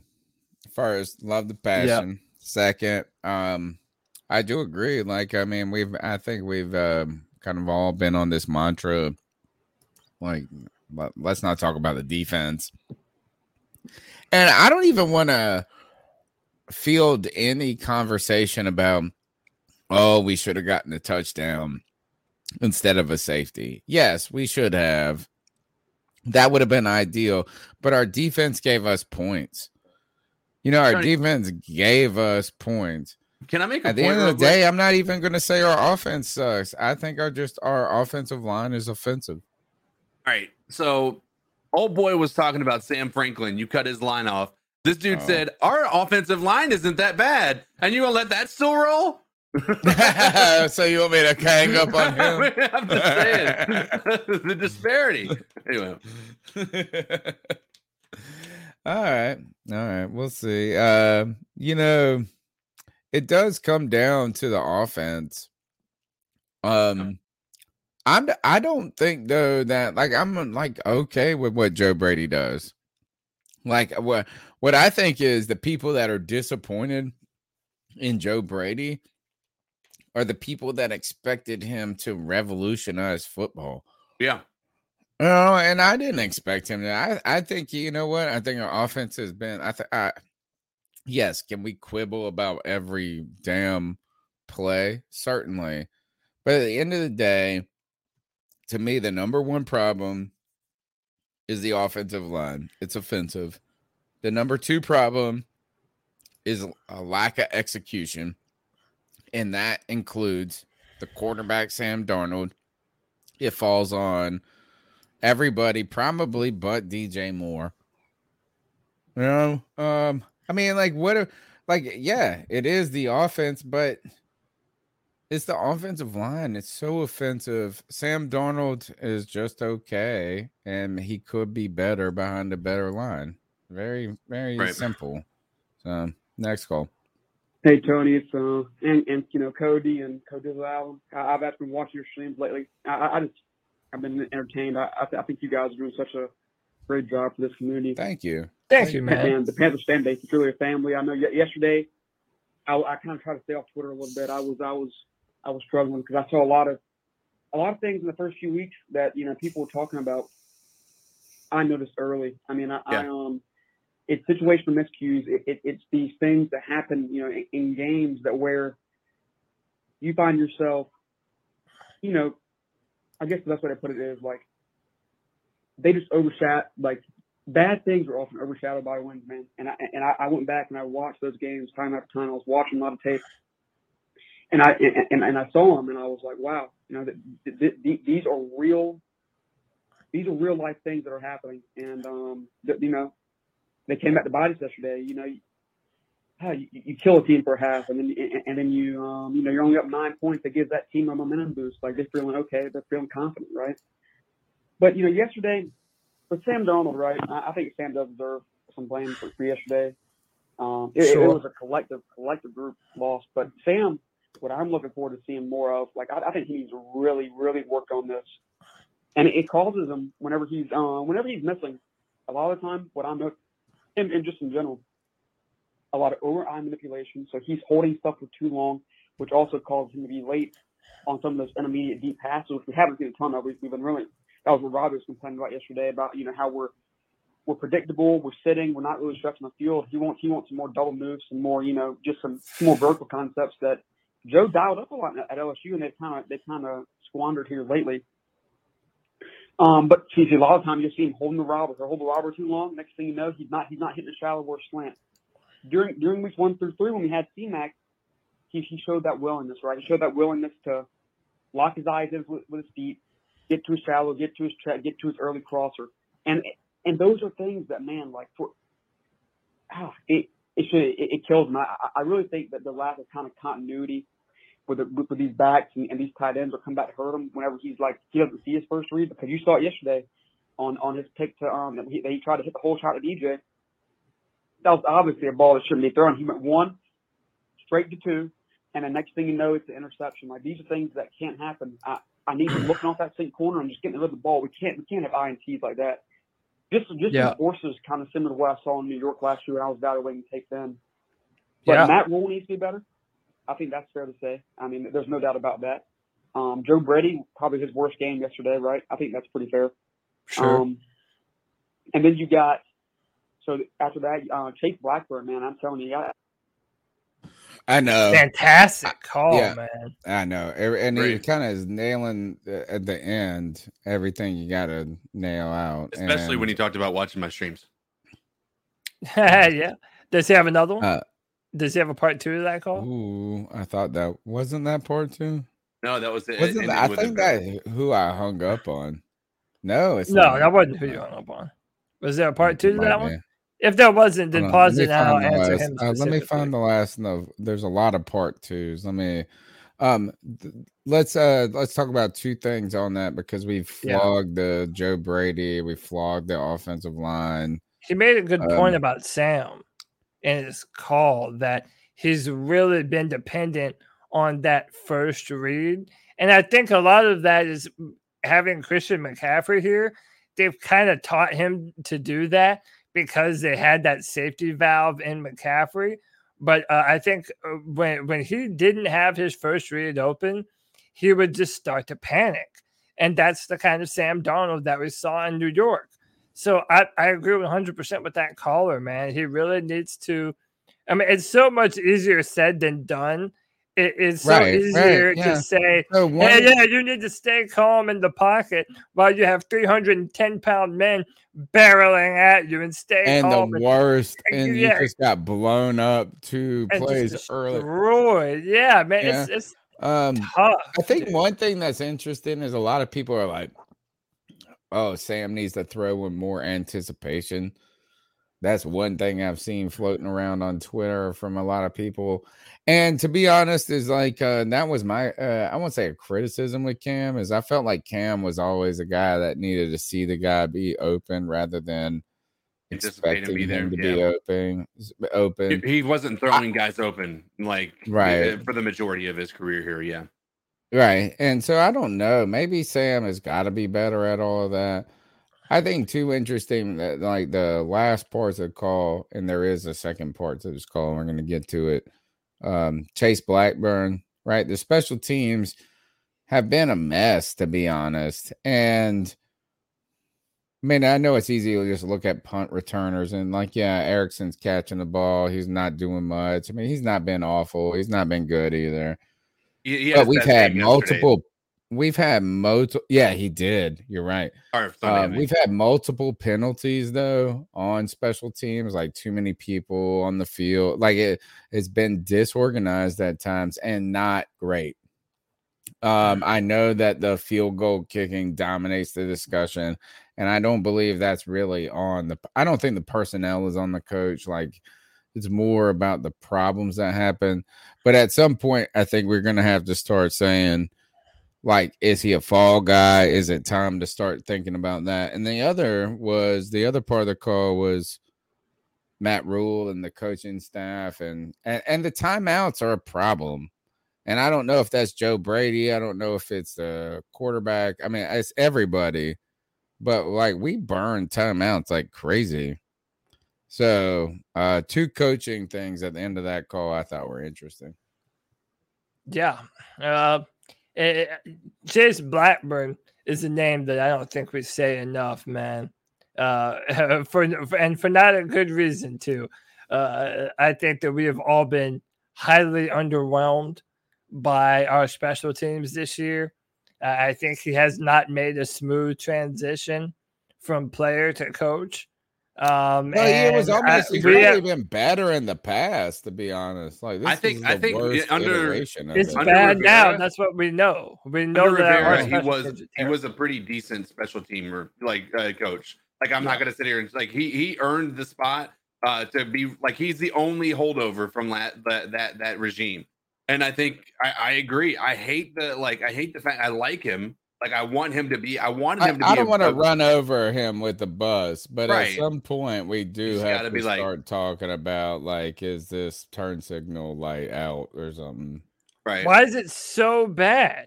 We never get kickbacks. We- We're always letting them take it out a good distance. Like we've never had. It's a- more a big mistakes that are a problem to me. The like- problem with the, like not having enough people out there, and having too many people out there, then this or the, and then uh two weeks ago, I think uh, it was against the Dallas in Dallas, the Dallas game, where we saw Matt Rhule visibly frustrated with um Blackburn on the sideline. It wasn't too much, but it was just like, man, he won't happy. But when you're not Yeah. putting enough people on the field or too little, dude, that's Right. all on And then you're calling timeouts, It- and then you're rushing stuff. unacceptable, man. It's stupid and it's unacceptable. Uh, and, and we have to. All right, be here's better. the back end of that call. I got cut off there. Um, no, and I'll try to keep it short. I know you guys got other people calling in, and I, I, I really enjoyed the show. Like I said before, I, I Thank you for calling in. It was a great call too. Can't really call much this year, just but yes, man, I'm telling you, yesterday was the we we we blew that game. These are the type of things that come back to bite you late in Jan- early January. We're, we're going to be looking for a wild card spot, right? But uh, you know, I mean, there are some positives, right? Um, I Mm, think Let's hear Them. I mean, yesterday defensively, I was really impressed. I thought, you know, other than a few I agree. coverages, like uh, Sam Franklin got to see he, he he gambled. That's something we don't want to see, right? We don't want to see our guys gamble. He gambled on that corner. They hit they hit the deep the uh, I think it was a shoulder eight or or, or skinny pose or something like that over the top on us on third and ten. Man, we got y'all throw on third down. That's what we've been great at this year, man. Like the biggest thing for us this year, weeks weeks one through three, weeks one through four even defensive, more so weeks one through three, we're just getting up. We we were winning on third down, both sides of the ball, and we were efficient in the red zone. Yes, I mean, man, I don't know really a lot more we can ask for our defense. I think, well, one thing I will say, I thought a few times yesterday, like Greg Olsen talked about it on the, on the live cast about how we, we can sort of contain these, like Hurts, man, he brought containment a few times when, when uh, you know, you, you, Haason Reddick or uh, Frankie Luvu or even, uh, you know, Jordan Stanford yesterday, who's had limited reps this year, he kind of came in and wasn't really keeping, you know, he wasn't really playing his role right on the run. Jalen Hurts beat us like five or six times off a little like zone keep. But I, I want to talk about this yesterday, and, and I um I mentioned this yesterday in a tweet I made. It was about um what happened to the leaks yesterday in the red zone, the bootlegs, the the moving the pocket, getting Sam out, getting Sam sort of moving. Uh, say just the ultimate neutron out of structure, which he's shown he can do. I was really Mhm. disappointed in that. But I liked him the split zone stuff, the duo stuff we were doing yesterday. We actually yesterday was we actually ran the ball well yesterday. That was the thing. Like I was impressed with how we were running the ball, but we weren't really we weren't like the play action really wasn't there a ton yesterday. I think they were kind of they sent a lot of two high shell. They, they used to with Schwartz sitting a lot of single high. Yeah. But um, man, like I was really hoping that that, that one of those times we were gonna like, especially when we got down that red zone, we were gonna fake that toss and, and sort of boot off of it, have like a little corner concept and a, and a guy coming back for me like sliding. That's what I was looking for, but we didn't really see it. Um, I know this is a long call. Next time I call, I'll try to make it short. But I, I just want to continue to, man. I, you guys, you know, we got so many guys in the Spanish, you know, community. Like we're all, we're all a family. We all got love for each other. We all want to see each other grow, and For I want to see this team just take it all, man. Let's beat Minnesota next week. Let's, man, this team can make the playoffs. Let's get back healthy. Let's do it. We're gonna get Burris back. I don't know if he's back. Shaq Thompson should be back. McCaffrey should be back. Let's go, baby. Hope I you guys like have a great night. And uh, Let's all go. Man, thank you very much for the support. Uh, Absolutely. Two great calls back to back. Um, sure. lot to talk about too. And I mean, when we come to the X's and O's, let's go to the back end of the call again, which is looking ahead to Minnesota. For me, the the I guess the disheartening part of this is that I see Minnesota as a real challenge. Oh, yeah. Um, and we really we got started. We started off so hot, right? Three and zero. Now we're on this losing streak. Uh, No, I, I don't know if you call it like it. Just felt like the the Eagles game is a game that you're supposed to win on the schedule. Yeah. And now the Vikings game is to me, I think, even a more of a challenge. Not because I think that uh, their defense, I like, I don't even know what to think about the Vikings defense these days because the Eagles defense turned out to be more talented than, ex- you know, than people want to give them credit for. But the Vikings offense has got some real pieces, so it's not going to be easy game going forward. Um, so yeah, we got to get back on track. And at some point, the way to get back on track is just to get a W. And if that takes Christian, whatever it takes now, uh, we're starting to get. Um, if you lose this game right here, is it- you're starting to get in playoff desperation mode a little bit. Right. Um, Yeah. we're already uphill. We were already fighting an uphill battle as it was, right? Or as it is. Uh, you got to win the games, and it's not going to get any easier down the stretch. Um, playing Tampa twice in the end, you know, what I mean, it's just going to be tough. So you got to get some W's, folks. We got to push through these calls. There's actually way more than I expected. What up, C3? 89 here. So What's up, 89 game J yesterday, Stubbs? Watching it live, you just kind of like, yo, where the hell is Sam throwing it to, you know? And the defense played well, and I don't know, man. It just seems like the offense is a something's going on because, like, when you watch it live, you notice that like when Sam does have a clean pocket, you know, he he kind of misses, and then you hear the other team saying, you know, like they only run in so many formations, and at some point in the game, they know Sam is, you know, getting hit, all they're going to do is sit on them first routes. So it's like, can we not scheme something up better? And another thing is, our whole O line is nothing but like Matt Rhule prototypes. Like he wants athletic guys who can move, but it's like we have a They moving, on the bench, for not sure. getting a jersey. So I like for us to get, you know, get O line's supposed to be physical and dirty and you know mean, but it seems like we've got a bunch of finesse. It's like pick and roll basketball or something. I don't know, man, but y'all have a good night, man. Peace. now, when it it, comes man. to Thank you. offensive line, um, again, it's offensive, but you know, is is there something to that, and is that why the calls for Deonte Brown are so vocal from a Cody Lashney? Is um, maybe you're not the best. Um, actually, I don't even know what you're. How can you be worse than them fools? That's what I would say. is that at least you're mean, and you're tough, and I think Paradis gets bullied. eh, Man, we just got bullied up. I don't even think the cats are bullied up. That's what I would say. Is I don't even if this is what the Matt Rhule prototypical offensive line is. Boy, we're in some struggle. They, they continuously get hit with secondary moves. It's like they're good on the initial block, but dude, if you have one answer for their initial punch, they're dead on arrival, dude. Uh, they they have no answer for it. And, and, I mean, really, both of our guards are just playing like such shit, Isn't man. but doesn't that also like doesn't that lead to the fact that our coaching, whoever our offensive line coach is, is not good? Like if they're not teaching more techniques to these guys, like isn't there an issue there that we need to take into consideration? I know you're gonna bring up Matsko, but I mean the reality is, I mean, this is the worst O line that I think we've seen in a long time. So who Like- is our offensive like it's just coach? like so bad. Like uh, like uh, you almost feel sorry for him, CK. I mean, I you mean, do, not but- sorry for, it, but like it's not like there's nothing good to talk about. No, there's nothing good, but it also it's I, I think it boils so down to bad. Pat Meyer is our uh, current coach. not showing good coaching. Yeah, exactly. I mean, I I, I don't think it's showing very good. I, I don't think that I've seen anything that's made me believe that um, anybody on our offense is is a good coach. Like, and and I feel like offensive line is one of those those. Uh, it- it's sort of like the defensive line. Like coaching can change a lot with what the defensive line does. Same thing with the offensive line. I feel like coaching is going to be a big part of what the what success an offensive line has. And yes, talent is a big part of it too. Don't get me wrong. But at the same time, when you see when you're talking about if they're making one move and they're they're getting beat on that one move and they have no answer for that, then that's a coaching issue. All right, let's keep going with these calls. What's going on, CC Nation? It's your boy Jay Anderson hitting you up. What's up, Um, Jay?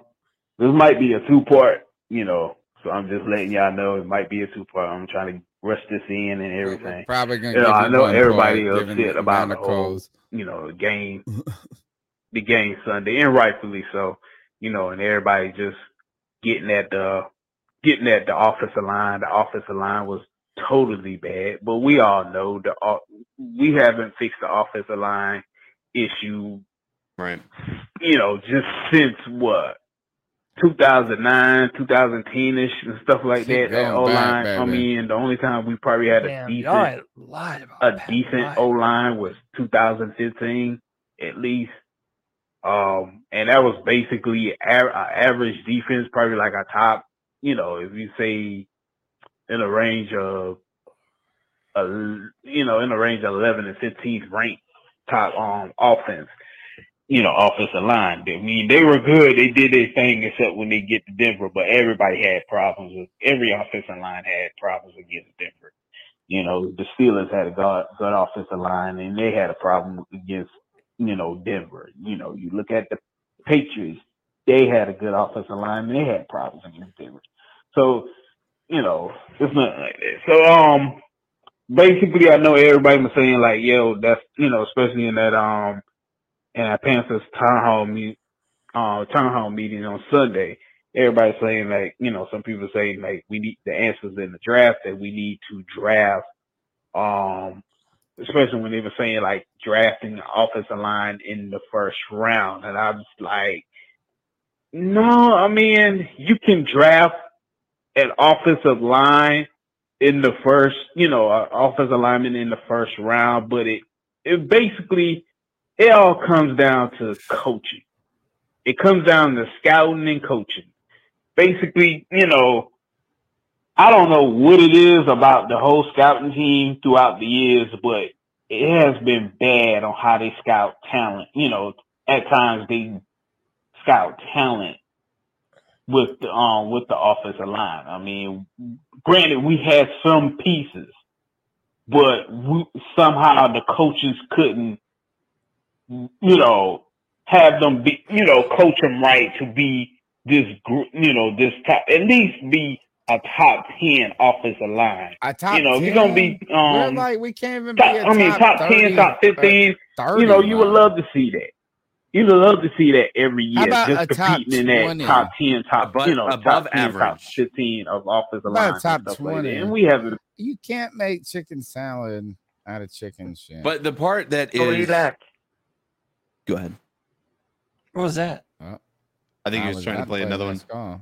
Go ahead. Um, I was just gonna say, yeah, I mean, it's again, I agree. Offensive line is still going to be uh, an issue. I don't know that we wait till the draft. Like, I, listen, I saying we're waiting till the draft to fix the problem is going to again possibly ruin another quarterback's career in Sam Darnold. Like, I, I don't know that that's. We've got to be able to, you know, I I think coaching has to address it, It's and we need to be able to fix this year. that's the thing is like I, I they've got to come up with some other like way of handling this to where Sam Darnold isn't taking this many hits. I know he's not running, but like let's be honest, guys, he's taking as many hits as as uh as Cam Newton did when he was here with a maybe a slightly better offensive line, but he was running so much. He's like young. this is a problem. He can handle it. He's Hey, got to uh, handle it. I was gonna say before we go, uh, it is and it's relevant to what you were talking about, CK. Uh, I think uh, Jeremy Fowler uh, put on Twitter uh, early NFL trade deadline buzz. Uh, he doesn't seem to think that the Panthers are done yet making trades this year. Uh, in fact, his exact words was uh, Carolina already landed Stephon Gilmore and CJ Henderson, but it probably isn't done making moves. the Panthers want offensive line help, uh, which they've all but advertised publicly. The problem is teams don't want to give it. It was telling in the preseason when the Giants and the New England Patriots gave up a late round draft pick for Billy Price and blah blah blah. Offensive line depth is coveted league wide, but Carolina is one team to continue to watch. Then he mentions our terrible pass block rate uh, and that the Chiefs have good O line depth, but they have a league low seven sacks. So we might be Yeah, doing the Chiefs some defense sucks, but I don't know if they have good depth. Like, didn't they do a rebuild entirely? So maybe they do. Maybe that's yeah, that's what I'm. name. That's what I'm saying. You know, I mean, Why wouldn't they, Tony? One guard a- gonna help. but and who are you gonna trade? You gonna trade? You gonna trade Haason Reddick? I think you're probably trading Daquan Jones. Or what? it- Nah, they got the. Don't they have the good um You have to trade someone defensive tackle Wh- already? The guy Who that would- what- what- Jones or something. They used to, they That's had a some- Daquan Jones. No, they that we had a guy that was a good that they paid that was like a defensive tackle. Morgan Fox. No, That's on the. Chiefs. The oh, Chiefs uh, jo- Jones. Well, I thought you meant the Panthers. No. Jones. Uh, I think Something Justin like that. Jones. I, I Whatever, yeah. But yeah, Chris Jones. What if we traded. Haason Reddick? For who? He's on a one year deal. No, we give them Haason Reddick. I hate to do it because I think he's badass. And I think that, you know, he likes playing with Phil Snow. But we're going to have to pay him this year. Like him, he's on a one year deal. He's only had 10 sacks in five games. Like you can get on live for him. I mean, would you really want to? uh I mean, if you get a player that's going to play multiple years and you don't got to pay him, and Yeah, Haason Reddick, you're gonna have to to pay. for- you have to. O-line, You're gonna man. let Haason Reddick either walk out the door or you got to pay him big time money after this year. I mean, you got Yeah, like two options. like. You know. Yeah. Mm, I don't know. I mean, oof, that's a tough question. Tough, tough. And I actually think about that as we go to the short call next. Who do you want to trade then? Cody Lack. Cody Lack. Listen to me. Listen to me. I'm the captain. I'm the captain now. No, look. No, no, no, no, no. Listen to me. Listen to me, Cody Lack. I'm the Oh, captain. boy. Uh, his I'm the That's what he's captain talking now. about. Booyaka, booyaka, booyaka, booyaka! Booyaka, booyaka, booyaka. AJ Booyaka. I love it. Next call. Oh yeah, this your boy JMC and Yell up again. I got one more thing to say, and that's you know I know people got upset about the whole Philly fans showing up at um at the Carolina State at the um Yeah. Carolina Stadium. I think someone say there's more Philly fans than Carolina fans. Some people say it was half and half. Some people say it was like 60, 40 Carolina, PSL you know, problems, Carolina. Panther fans and stuff like that. And I think people you know, part of that is probably, you know, a little bit of the pandemic and stuff like that.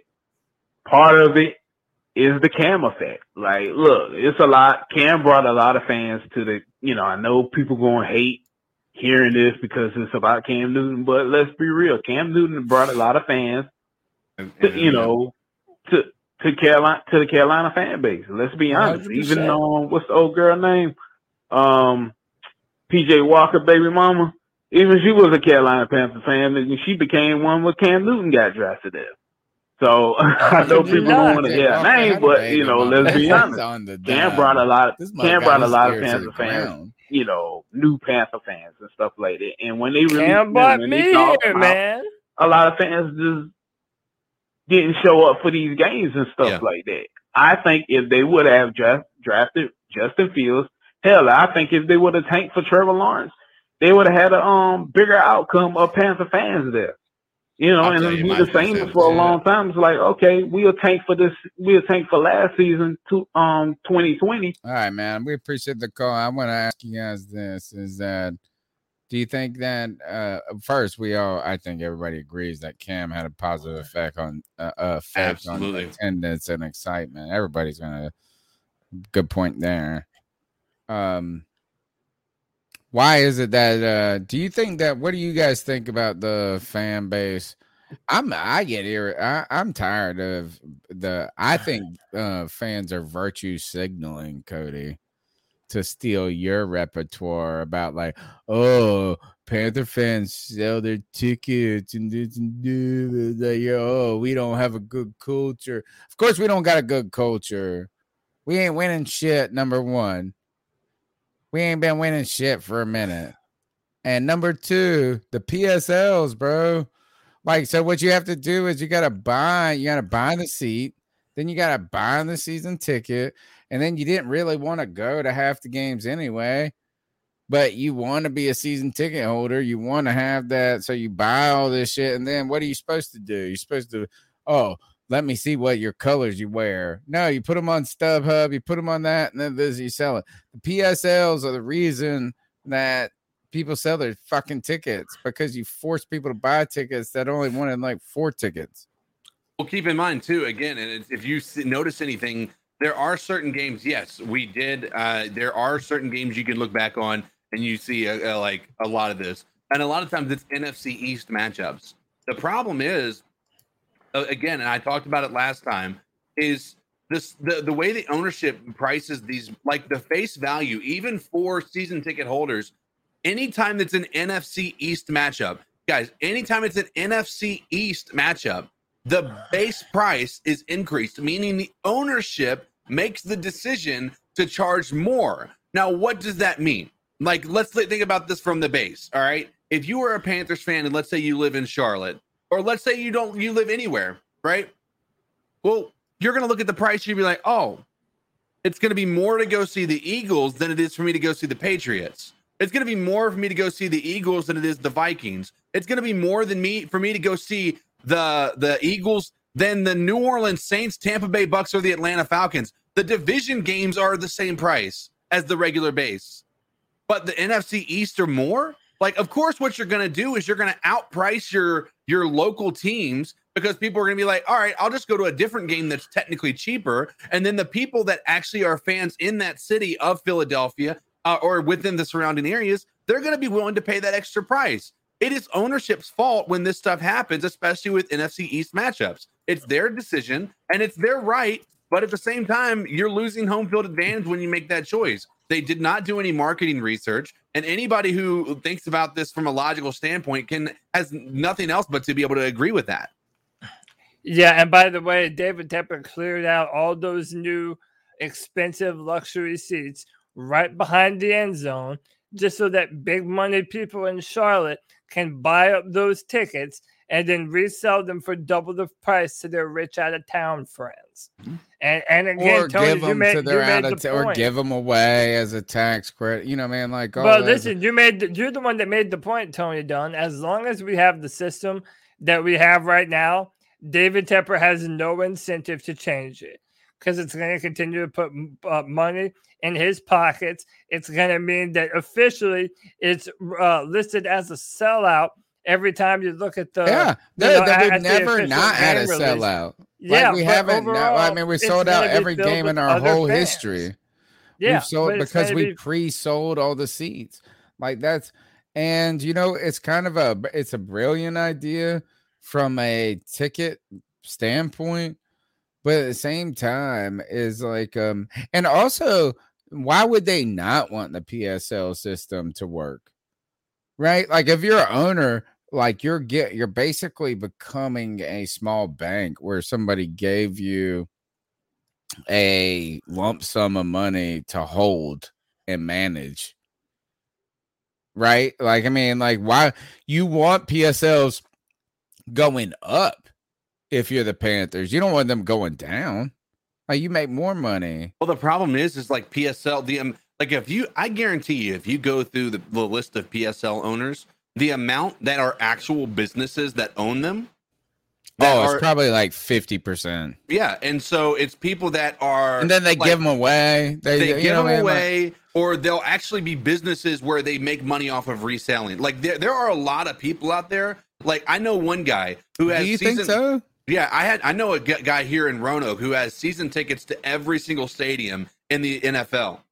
every single one, and he sells every one of his tickets every game, and he makes money Wow. every year off of that. Like that's how, that's how he makes his income. It's doing that stuff. Like it's yeah, it's it's it's quite entertaining to think bet about. But, he was loving that Cam coming back narrative. right. He was hoping And he saw. he- no, how, about, he- how those tickets looking now for the? Did the Dude. Pats win or lose to the Texans? Uh, they They won, won.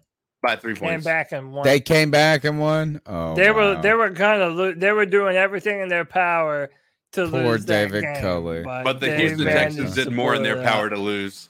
Yeah, Yeah, yeah, they- obviously. Their All right, powers let's keep going were with the calls.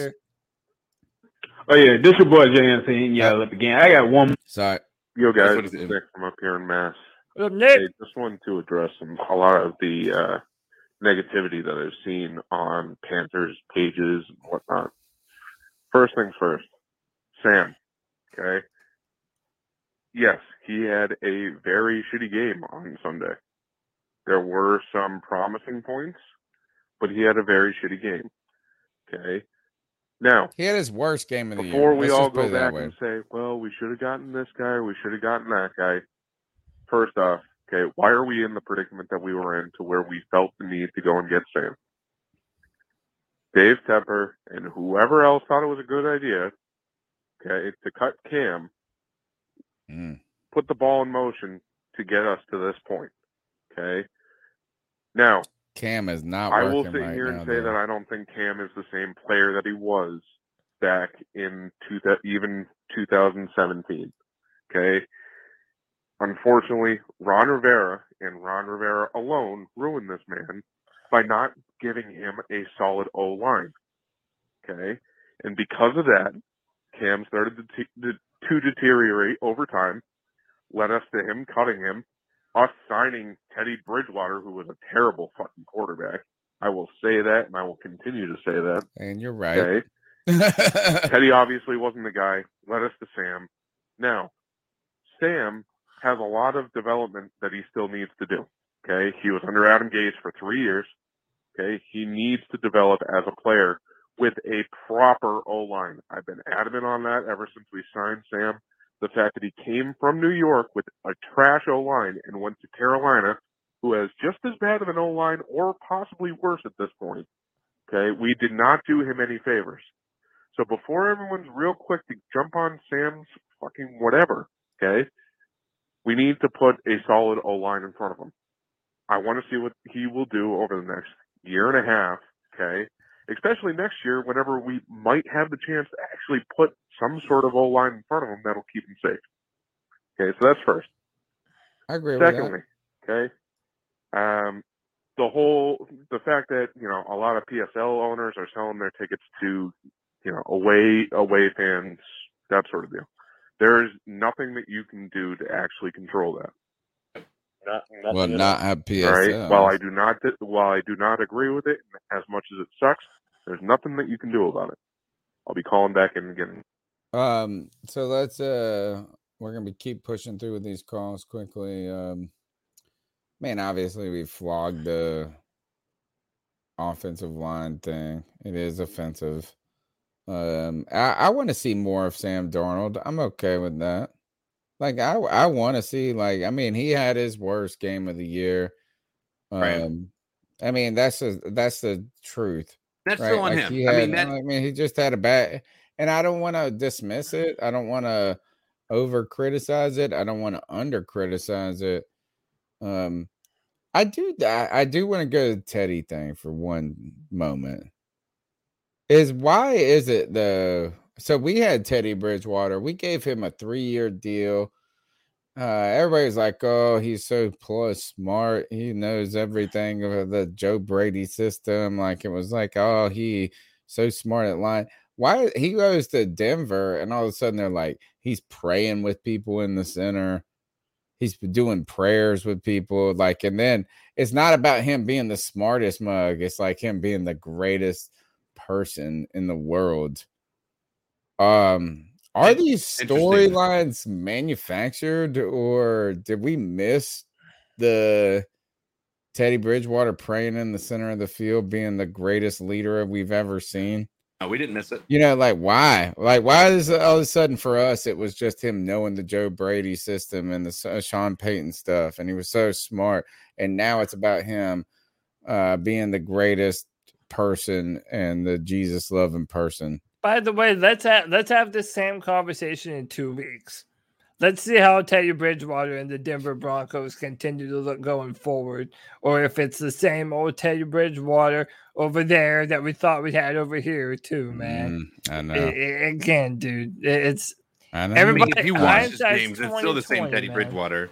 Like, Yeah. it- it's it- the difference here is that like they're going from a scenario where Drew Lock was throwing tons of interceptions and he wasn't really taking that step forward. And they're basically they had the same. They're looking at uh, Teddy Bridgewater with the same rose-colored glasses that we're looking at Sam Darnold with right now. Like we're like, give him a shot. He could be an answer. Like a lot of us thought that maybe Teddy Bridgewater could overcome what we thought were some limitations, but he never did. Right, and we found that out. He drives early a on. Prius. Oh wait, he drives a creepy ass van. Or minivan I know. has a bag of candy that I'm sure he hands out to kids Yes. all creepy like and shit. I can't get with it. All Anyway, right, next call. call. Hey, Tony. What's up, Chuck? Hey, guys. It's Chuck from Elizabeth City, Pissed. aka Carolina Sports Guy. I'm still not over this Eagles loss. it's hard for me to even get excited about the Minnesota can game. I see very similar teams. A team we lost a game to last year that we should have won. Thank you, Mr. Bridgewater. DJ Moore wide open in the end zone. But This is anyway, sad. This is saddest I've Eagles ever game heard, has just got me. Uh, I'm madder than a piano player in a marching band.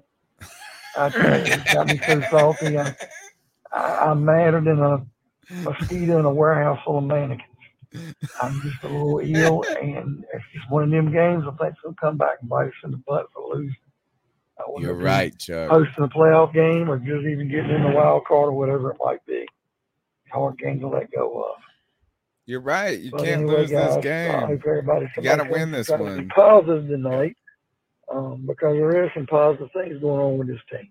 Poor guy, man. He said, "What did he say? I'm a madder than a mosquito in a mannequin factory." Or and the other one was what? I'm Uh, madder than a piano player in a marching band. That's a good one, man. I ain't never Yeah, heard that that- before. that is a good All right, let's keep going. Hey, hey, hey. Uh oh. You know who the fuck it is. Booyaka, booyaka, booyaka! What's up, fellas? It's Tuesday night. Motherfucker C3 podcast, baby. What's good, fellas? Tony, I need about three to four calls, man. I got a lot to say. I got a lot of Oh, information three to four calls. And I want to Gee, baby, it's almost 12, Lamar bro. Jackson, man. Oh my god. I don't know if you guys watched that game last night, but oh my fucking god, man. Yeah, Lamar's a beast. Dude looks like a young Cam Newton in his prime. All that running around, just doing everything he can to get the fucking dub. That was like Cam Newton, man. Like, and you want to know what's Dude. crazy, boys? Everyone wants to say, "Oh, Lamar Jackson can't, can't, can't, can't throw." I mean, by God, I can't tell. Motherfucker can throw the ball better than Sam Darnold. I can tell you that. Motherfucker got a bit a better deep uh, deep ball than Sam Darnold. I can tell you that. I just want to start off with that. Now, on to Donte fucking Jackson being a top five corner in the NFL. This boy about to go is everywhere boys. with this call. I genuinely think that Donte Jackson is top five corner in the NFL. Um, now I want to talk about Sean Chandler and Sam Franklin being special team players. We can't win with that in the secondary. We just cannot win with them rotating these guys out and them being on secondary. They're special team players for a reason. They shouldn't be on the fucking field. Next, uh, CJ Henderson should be a full time starter. He should be a full time starter. He should be on the field with Donte Jackson and AJ don't Bouye these so full far. fucking time. I'm I don't want to see Sean Chandler or Sam Sam Franklin or even that Melvin guy. I don't want to see those guys on, on the He's field during the defense sets. I just don't want to see it. And I'm gonna talk about Chuba fucking Hubbard, man. He is Mm. balling out. He is playing his Balling. ass off, little too man. much. And I feel much. like with Now the way he's getting playing, if he can play like that within a few more years, we can slide Christian McCaffrey to the slot receiver, and that will only prolong his career. one, uh, one running back once said, Reggie Well, that's Bush, what we're hoping, right? he said if, if he could go back in time, he would, uh, towards the end of the later, the later end of his career, he would switch to the to, to slot receiver just so he could prolong his career. And I think Christian McCaffrey should definitely, definitely do that. So, uh, oh, I'm about to get cut the fuck Is off. this boys. the most reserved uh G Dude, baby I'm, call? I love ever? G Baby's takes tonight. I love G Baby's takes all the time. I always find that there's some kind of secret your G-Baby, wisdom in G Baby's takes. Like he, people get overwhelmed by his emotion and his passion, uh, but at, at, there's some kind of secret, deep something we can mine off of it. Tonight was the most reserved G Baby in the world, and CK, you actually were feeling it. Yeah, I mean, like, listen, there's a couple of things. Uh, I I don't know about saying Donte Jackson's top five.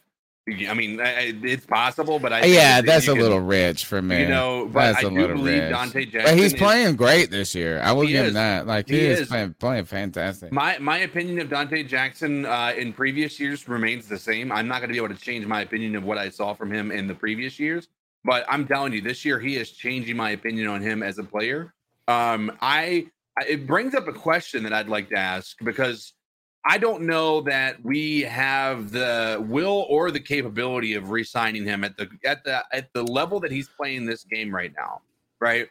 The only way I can see that happening is if number one, Chuba Hubbard decides to continue to ball out, right? And then now all of a sudden Christian McCaffrey's value on this team starts to plummet a little bit. Oh, then all of a Oh, sudden, maybe now there's a trade option for for Christian McCaffrey. We have a little bit of room for Donte Jackson. How about this? Is are you going to be able to pay Donte before you're going to be, be able to pay DJ? They both come up at the same time. I know. That's what I'm saying. Is like, Oh, yeah. I mean, like to Well, me, those no, are the no, questions. Like, are yeah. you want to pay Donte or you No, want to pay no. play pay DJ? And like at this DJ, point with DJ. DJ. right now, I'm I'm thinking like he is the dude to pay. And I'm not trying to shit on Donte. Been Right. I agree. But if I had like the two, who are you going to pay, CK? I mean, you gotta pay DJ. I mean, you got Jaycee Horn yeah, and I C.J. Henderson on on uh, C.J. Henderson on their rookie contracts right now. I, I mean, I'm with you. like, y- y- I don't think being a, I really don't justify can't see a justification for paying Donte over DJ right I now. I think uh, Donte might be playing himself out of Carolina. yeah, Like And that might be what he wants. so good at this point where it's like we have some other financial questions that we're gonna have to answer, and I just don't know if he's gonna be the top of the top on that list. Uh, Right. But I think uh, DJ's having a, uh, Donte's having a fantastic season here. I'm pretty sure G Baby wants more. It's G baby, and I think we It need to go like- sign look, Earl his Thomas. girl must be Why the asleep fuck not, beside him. Scott He's, like, Fitterer, you calling drafted underneath the man out in covers. fucking Seattle. Go get Earl Thomas. We do not have the type of safety play to be a championship defense, man. We just don't. We're we don't gonna have get no one that can dude. come up and knock the shit out of people. Like the man. Earl Thomas that was no fucking that the girl with his stop the run. brother. And I feel uh, like we could. We I'll tell you why we're not getting Earl Thomas. on just a one year deal. Or even Tre Boston. Bring Tre Boston back to fucking Carolina. He's a lot better than what the fuck we have. Or why not Eric Reid? Someone a motherfucker that came up and can stop the run and Oh, still can Erica fucking Reid. defend out on the fucking pass. And I I think we should go sign uh, Mitchell Schwartz, man. On Instagram, there was a, a Panther a Panther post, and he, he said he posted a picture of Mitchell Schwartz, and then he said bring him to Carolina. And Mitchell Schwartz commented underneath that fucking post and put both hands up, like, why the fuck not? That's a Pro Bowl. Did you see how skinny I, I, he I play? Madden religiously. I've never seen Mitchell Schwartz. And he was at a Jaguars game. And he plays right tackle. Titans game. Why not go Titans get game. him? Now I want to talk about Stephon Gilmore. Stephon Gilmore is a Hall of Fame type of player, man. He's a straight pure technician. Stephon Gilmore, as of right now, is a 98 on Madden. If we want to prolong his career, why not move him to fucking free safety? Shit, Charles Woodson did did it. Devin McCourty did it to prolong their careers, and they thrived in that shit. And I definitely think he could. Or why not switch AJ Bouye to free safety? But we have got to get that safety position in control. Because if we don't, they're going to continue to run the fucking ball. I want to talk about Haason fucking Reddick. My God, that boy's bad, man. Non-stop mortar.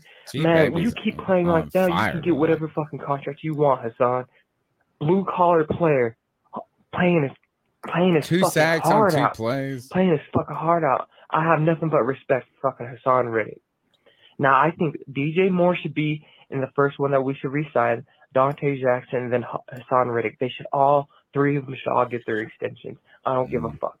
Now I Mm. want to talk about Taylor Moton being at left tackle and then Brady Christensen being at right tackle. That should not be it, boys.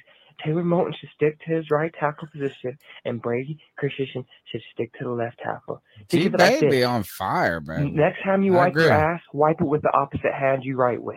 And you're gonna see what the results are gonna be. They're totally different, boys. It sucks, Totally G baby. So I broke no, my I think we should trade for Andrew Norwell and Trai Turner. Trade man. for Andrew Bring those boys back to Carolina. Bring we need some fucking dogs. We need to trade for um, Dillard. They're best We need to man. trade for cats that are still on that rookie deal. But G Baby is right. He was right. He's been G Baby uh, was calling underneath the covers. His his beautiful girlfriend beside him probably, and he was talking. He's like, I can't be as uh, crazy as I usually get. But he is right. I broke my thumb on my dominant hand. I'm lefty. I'm a lefty, and I had to have surgery. Shit was, and guess what? I had to try. I had to wipe my ass for eight weeks with the opposite hand. It Careful, Tony. Mama's in the chat. Oh, yeah, she is. Mama's here. All right, uh, my I had Wipe to wipe my butt. backside. It is not easy, like he is saying. And I'm just trying to say, G baby is right here. And Mm-hmm. this it's just not that easy to, yeah, you know, you and you do it, and you get it done, just like Taylor Moton got it done as well. I agree with him. Brady Christensen. I just think, uh, look, I, I'm not gonna be um down on Taylor Moton and his performance because one outing with very few reps, I thought he would, and he's the best guy on the field.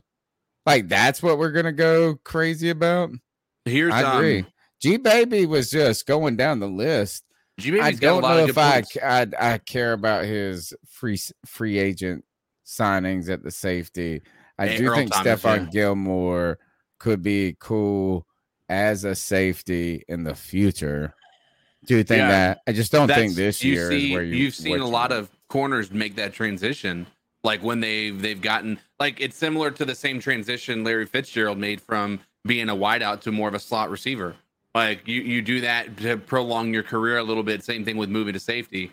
Um, you know, if you're if you're a cornerback, I think that can help a little bit. But here's my uh my thoughts. The Earl Thomas thing, number one, there is no chance in hell we'll ever be able to sign him. And I'll give you one reason. Why? Why? We don't even want to, The- do we? I I- don't know. I mean, I, at this point in time, we do, I mean we do have a, a lack of safety safety depth uh, depth. But um, the reason that we would never be able to sign him, even if people want him, is you've got to remember what happened when Scott Fitterer was in Seattle and on Earl Thomas's last year in Seattle. Earl Thomas hates Seattle. He hates that office. he Oh hates yeah, remember when he gave the finger? Exactly. Yeah. So Yeah. we're not. I mean, as much as that, you know, uh, some people might like that what, no, idea. Earl Thomas says he. When was the last time he played? Well, hey, When- to their credit, that he hasn't played. He was in talks of being signed by Dallas, by a lot of other He was people. he was with the Ravens for a second, right? Yeah, and but then, then he had the didn't thing with him- his brother, where his girlfriend. just But shot he him wasn't with also the got he also got Do you into remember a that? fight. I do, but he also got into a fight with somebody on that team. My mom's here. I can't talk about the and details apparently, of that story. apparently nobody wanted him on the football team. Like apparently he was like toxic in the locker room. I'm just telling you what I heard just on the internet. Uh, I I think you know maybe they knew something about him that that we didn't. He's I don't know. old too. That's like old news for me. Yeah, I view him just like I do Richard. I, I haven't even heard his name in a minute. You know what I'm saying? Yeah, Like, who knows if he's like I mean, you want to like we might as well be talking about Eric Reid, or as he said, Erica Reed. Uh, next call. Hey guys, it's Joey. Um, I just wanted to say what I said on my call, one of my calls in the post game, the one that did not get played, because I had three.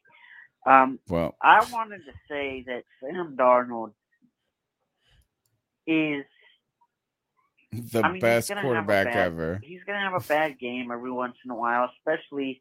I mean, you can't ask this dude to do like. Remember where what he came from, okay? It's a lot to ask the dude to uh to do. with Uh, by the way, no McCaffrey, a shit Oh offensive God. line, and Excuses. you know, Everywhere not very hear much, just and excuses.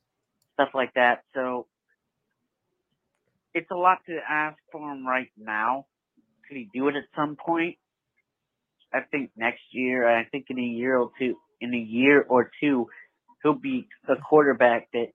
If this game were in a year or two, with Sam I Darnold with under this part the system, I think we would have won. I think Sam Darnold would have had a decent game, but I mean, you have to ask yourself. I mean, Sam Darnold's comparison because he left that jackass Adam Gase. Look who he has. He has Derrick Henry. Could he do what he does without Derrick Henry? I don't know. And they've got some issues right now. Well, they've had a lot really of- yeah, you ain't either. I mean, they kind of look better than us, but I mean, I'm sure Titans fans, if there are any in here, because they're a rare breed. Okay, I was in a hotel in Raleigh, and this lady told me she was a Titans fan. And I was like, go figure. You don't see those every day. But yeah, if there are any in here, they might tell you. That I is the they, best They might have joke. similar things to say, but The I think Sam dude. Darnold is not a finished product. I think we still got some work to do on him. I think he's that cheap ass fixer upper house that has so much potential and already showing some of it, but not all of it. It's not done yet. Anyway, guys. Wow, wow. I have to hear this joke one more time. Did you hear it? I mean, it's- don't see those every day. But yeah, Listen to this. Go figure. You don't see those every day because they're a rare breed. Okay, I was look Oh. better than us, but I mean, I'm sure Titans fans, if there are any in here, because they're a rare breed. Okay, I was in a hotel in Raleigh, and this lady told me she was a Titans fan. And I was like, go figure. You don't see those every day. But yeah, if they're in Joey the Blind Panther uh, in the If you're a hotel Titans lobby said to a Titans fan, "You don't see those every day." The best get it, joke 'cause he I've ever. see. uh, uh, the blind guy telling you that that is so funny, Joey. Oh man, that made my night. Let's get Joey's the man. C three is JD fifty four. Uh, Justin, what's up, bro? in, get my opinion on uh, So the whole Joe. Brady talk. I was on. Uh, I called in on PMP's podcast yesterday and uh, spoke on it a little bit. All in all, I wouldn't be upset if Brady goes and gets a head coaching job because at this point, um, I really want a new OC because Brady hasn't shown me anything to make me believe that he's that wonder kid people spoke him up to be. Um, you look at guys like Sean McVay. Um, I can't think of the, the 49ers head coach. Shit, North Shan- Turner Shanahan. to to a degree. You look at like Kyle. these premier offensive coordinators, Andy Reid.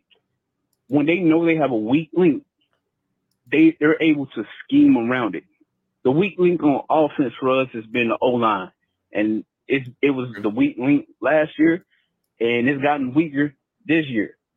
Brady does not seem to be able to comprehend that his play calling needs to adjust, not for how the game is flowing, but for the lack of talent that the offensive line doesn't possess. You can't be calling plays that that require the receivers to run long developing routes when you know your O line can't hold up long enough for those receivers to get open. Like the O line's lack of lack of ability to block, not only is it affecting Sam, it's affecting our receivers. Sam's been picked off, if I'm not mistaken, four times when he's targeting DJ. And each one of the routes DJ's been running has been some curl hook shit, like where he's just sit and the corner sitting right behind him, waiting like Yeah. the moment Sam arm comes up, he's breaking on the ball because he knows, yo, you can't run past me because if you do, your quarterback is going to get sacked. And Brady, as an offensive coordinator, needs to understand this and scheme around this shit. There's plays out there for him to to, to do that. And and and and maybe once the O line, the, the defense knows that they can't just get after Sam like that, then you can hit some deep shots or take some shots just to keep the defense honest. Brady has yet to show me that he's capable of say of, of thinking on the fly, if you want to say. True. So if he gets a head coaching job, power to him. And I would hope that Rhule brings in an offensive coordinator that actually can get the best out of this offense. It's not simply about getting the best out of Sam. It's about getting the best out of the offense. Um, it's not going to happen this year. I don't. It's, it's not going to happen until next season at best. Um, like I said in the comments, the best thing about how sh- Is that it? Um, um, yep. Hey, Cody. Yep. Hold on. So we There's had a bunch of repeat calls. Yeah, and that's it. All right. Uh, we're only doing. no. No, we're listen, trying to go through them. I, I 100% agree with you, Justin. Um, I, and listen, i- his ability to adjust has been, I, I think, one of the reasons why we performed so poor in the third quarter. I think a lot of it has to do with the offensive line too. But I mean, listen, we've we've all been pretty fair about this. There's enough blame to go around. Like, I don't think that you're going to see the best out of Joe Brady and what he's capable of doing until we get this offensive line fixed. Um, I think it's worse than it was last year. A lot of us do. And it's starting to frustrate Robby Anderson. And listen, I know I haven't talked about it much yet, but I like the fact that Robby Anderson got pissed off on the sideline. At least we know that these guys care and they want to be put in the best possible situations to win football games. And if they feel like they're not getting that accomplished, yeah, they're going to take umbrage with it. They're going to get pissed off.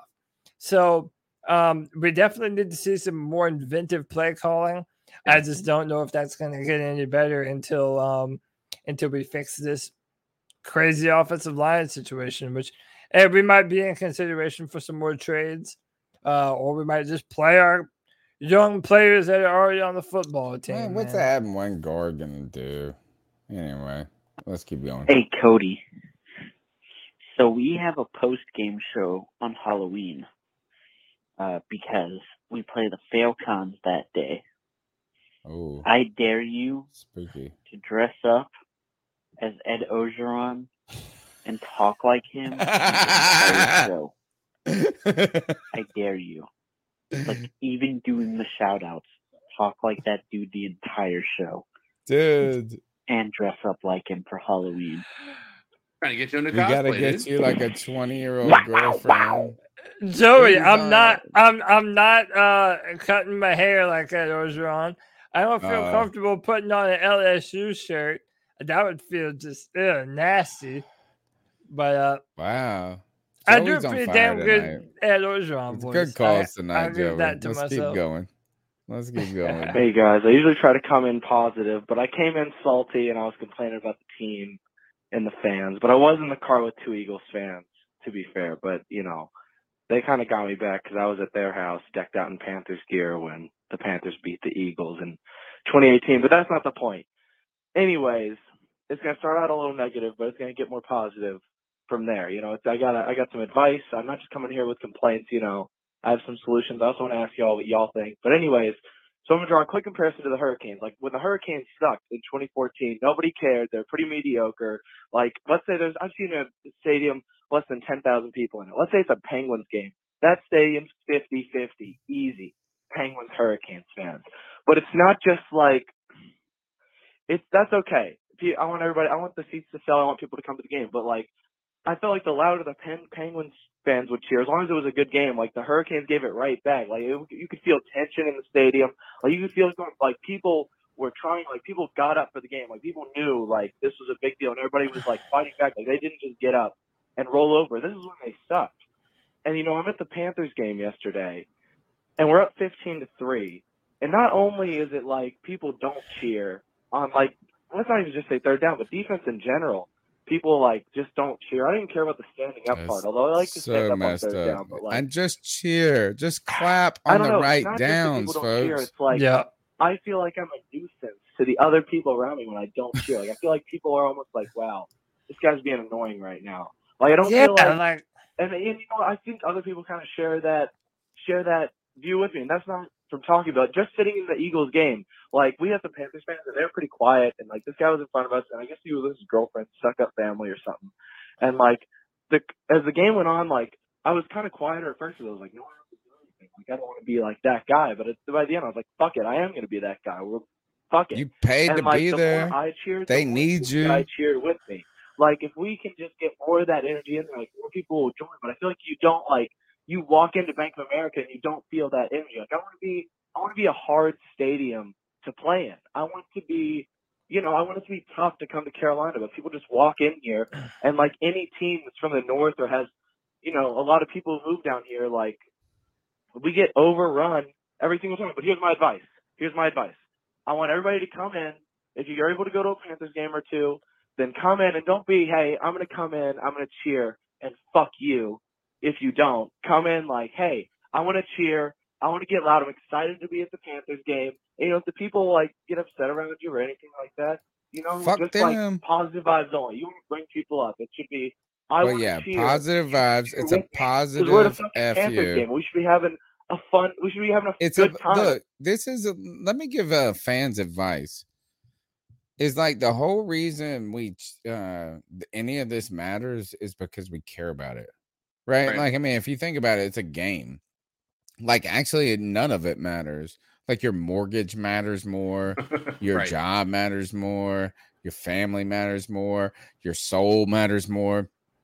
But we choose to make this important, right? Like, I mean, if you're at a sporting event, you chose to make it important in your life.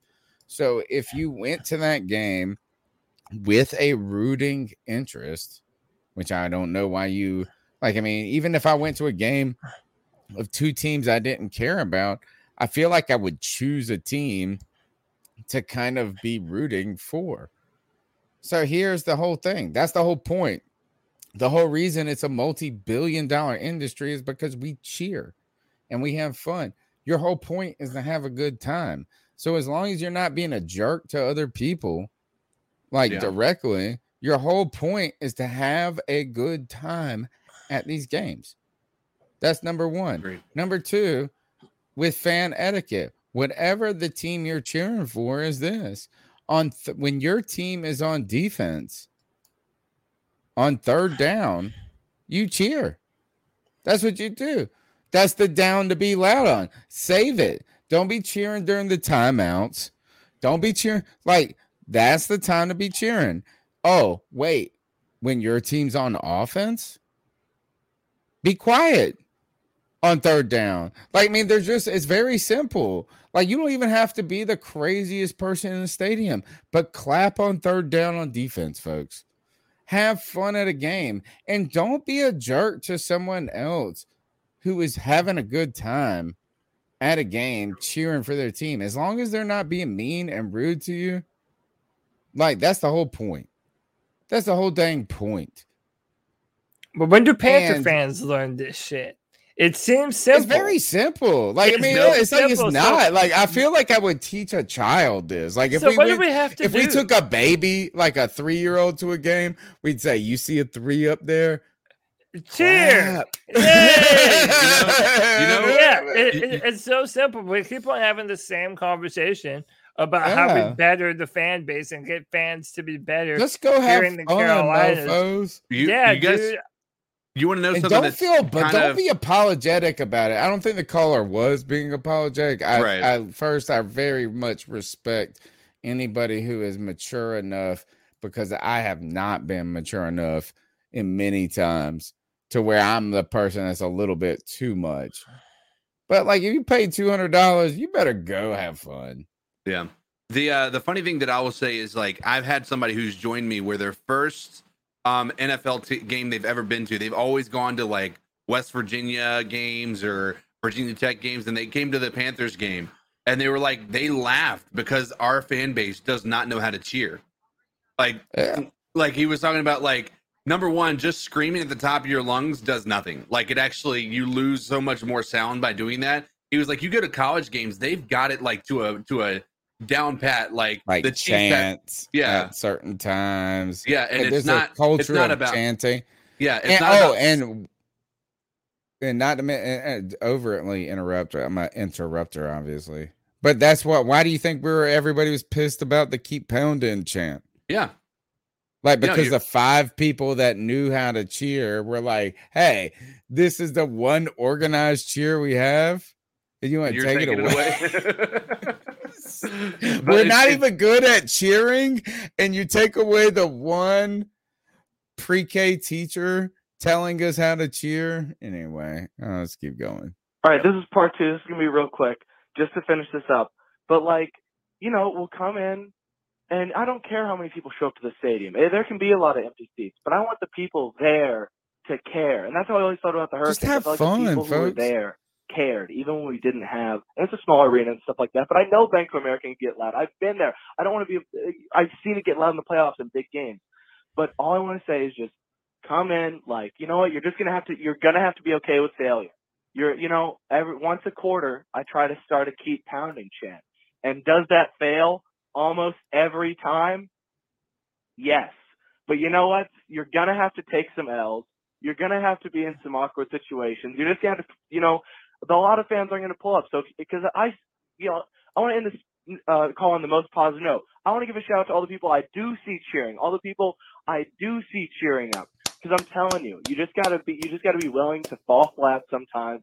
It's gonna be some awkward times, but if you just keep pounding and keep on going, like we can fucking, we can change it. All it takes, like you know, by the end of that game, I was cheering, and there was one more Panther. It was only one guy, but there was one more Panthers fan cheering that wasn't really cheering in the beginning of the game. That's all I'm saying. We got to go in positive vibes only. I want to cheer. I want to see our team good, do good. I want to have a good time at a Panthers game. Come cheer with me. Keep pounding, bull. He said, "Come cheer with me." I mean, like, is there anything like uh, who's going to be the person in the chat room that says no to that? Jesus, God, my I'm- mom's still in here. She's Catholic. She can be like, you shouldn't have said the word Jesus unless you were praying to him, and she's right. But just wha- when you're there, you might as well have a good time. No doubt. Yeah, if you're gonna be at a football game. I mean, like have fun. anywhere, like wherever you go. Like I mean, I mean, like you're just gonna be here and be miserable. You might as well have a good time while we're on this podcast. You might as well have a good time. Like that's the whole point. And if you only went to cheer when they win, then I hate to tell you, you better find a new hobby because you ain't seen our offensive line. It's offensive. Next call. Hey boys, it's KB. What's going on? Hey, What so up? I'm not on here tonight to talk, you know, over and over again about how bad the O line is or how good Sam dare Donald you. may or may not be. But I want to ask you guys, what what are we gonna do in the off season, or I mean, actually, what are we gonna do by the trade deadline? Um, my my question, what I want to propose is a brief discussion on between Robby Anderson, DJ Moore, and Donte Jackson, who do we sign? Because obviously Robby Anderson, we just re-signed him, right? So we have him. But what do we do with those three players if people were to come to us uh, willing to give us draft picks? Um, you know, I'm a little concerned that we're not going to be able to pay, you know, Donte Jackson uh, D- and DJ Moore. I mean, there's just there's just no way. I don't think that can be possible. So unless you ship off Robby Anderson, which you I don't think you're really able to do, the only other person would be DJ Moore. Um, and Donte Jackson, I, I I don't know. Who do you want to keep more? Is it DJ Moore or is it Donte? Um, who would you rather keep? Um, because I mean, I'm telling you what, man, trades gonna start coming in here real soon. Um, we're getting up to the deadline, and now more than ever is gonna be the time to get the best value out of either one of those guys, DJ or Donte. Um, but Robby's not looking too happy right now in Carolina either. So, um, just wanted to kind of throw that out there. I'd like to hear a a unique, different discussion besides from just O line. You know. All right, guys. I might call back Poor in here later after listening a little bit. Who knows? Um, who do we sign? Who do we trade? I mean, CK, I jump think, in. I think you sign uh, DJ Moore and you I, before the trade deadline. I could see maybe I, may, I don't know. I, I don't I don't know that you trade. You, I mean, you can't trade any of them. You know, really, because they're all in one year deals, and you're not going to trade them before the trade deadline because this is not a lost season, right? I think they have a high hope for what this season can be.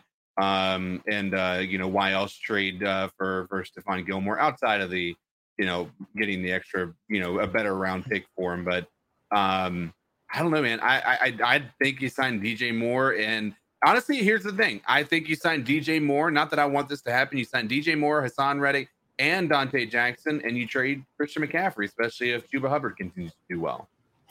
Can I give you a very not popular answer? Uh, Let's hear it. as long as Christian McCaffrey is a part of this team, DJ Moore is a little bit redundant because he's never going to be the main part of our offense. It's always going to be Christian McCaffrey. So, are we really going to pay DJ Moore number one wide receiver money? Are we making DJ Moore the highest paid wide receiver in the NFL? No, I don't the- think- you think that's the what he's entire- asking to ask for? the- but listen, um, you don't know that he's not. I mean, what? what I do don't you, think what I would give him him that money even if we didn't have Christian McCaffrey.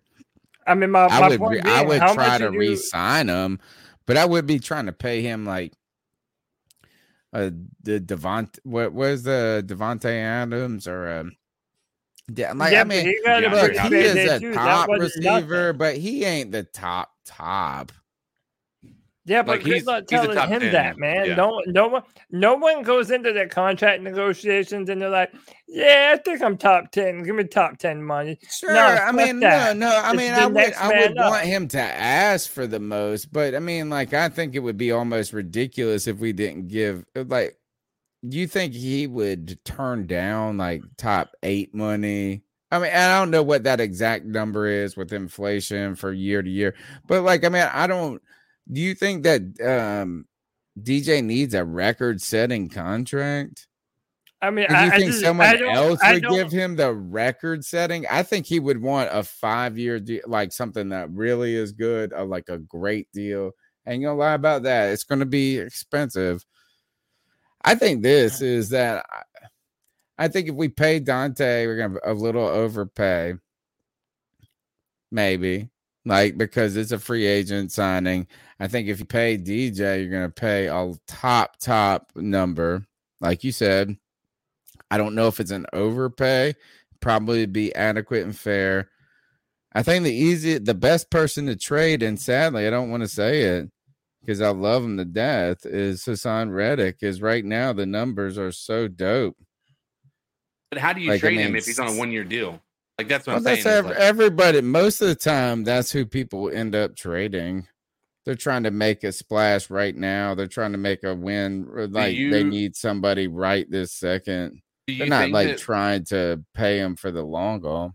Yeah, but a lot of times the people that trade those people away are, are ones that maybe aren't necessarily in contention for playoff. That's know, a right? great point. That's a great point. Like you don't want to trade away your asset when when he's been our best player on defense. on the defensive line for sure. Yeah. Yeah. Period. I would say arguably period, man. Like he's been fantastic. All right, let's get through these last two calls. Hey, Tony, Cody, CK, Chuck from Elizabeth City, aka hey, Carolina sports guy. You know, I, I, I know we knew the biggest weakness we had this year was our offensive line. We knew that. And we Also it for the last eight years. Man, this offensive line is so atrocious. The guard play, no push, the press that, that we get up front on pass plays, we can't throw into the ball. And the center Paradis, this guy is Tahir Whitehead on the offensive side of the ball. And it- he called him Tahir so Whitehead. bad. so mean. vanilla offense. We can't get anything done. In the first few games, yeah, we look great. And and I hate to replay. We got in my head, quiet. We got calm man, G if Bay, G on baby, seven and weeks, I might sad. pass to Chuck. Robby Anderson a couple more inches. as the Eagles defensive player made a hell of a play. But if Robby catches that ball, if it gets to it, and we scored, we're not even having this conversation. It's ifs and buts and candies and nuts and this and that and this. Hey last guys, it's Chuck from Elizabeth. City, aka He's Sports Guy. Oh. If I gotta hear one more freaking rant about bringing freaking Eric Reid or Tre Boston or Mitchell Schwartz back,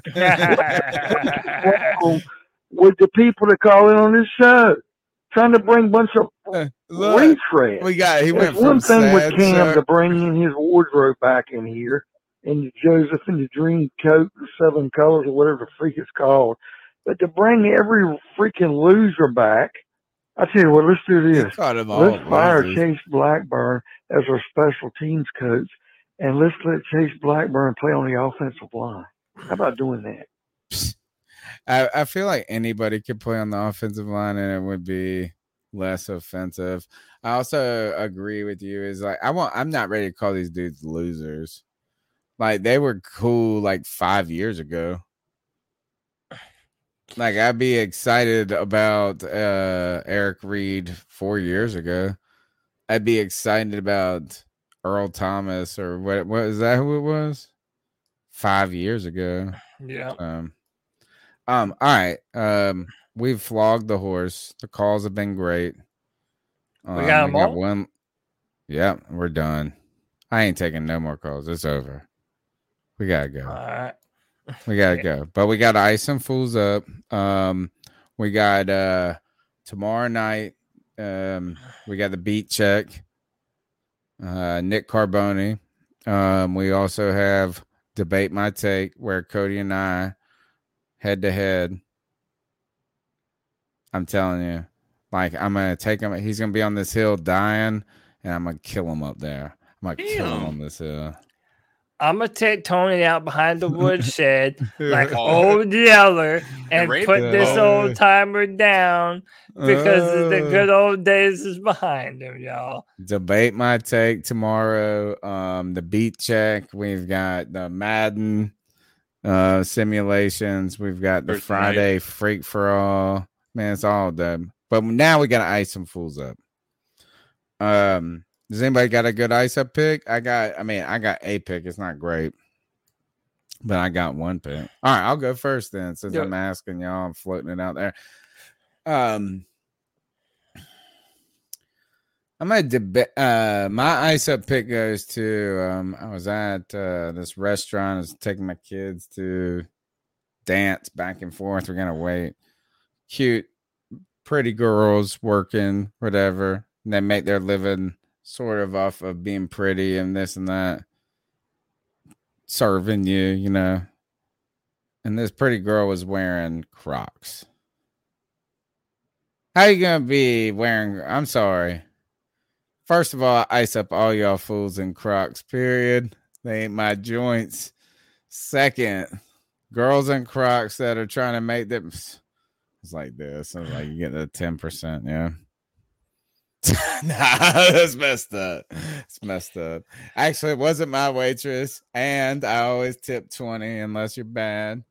But guys, Crocs are bad. Number one, girls in Crocs are worse. That's my subject. They are worse. CK, you got one? Um, yeah, I think it's going to be. Um, I, I talked about it earlier.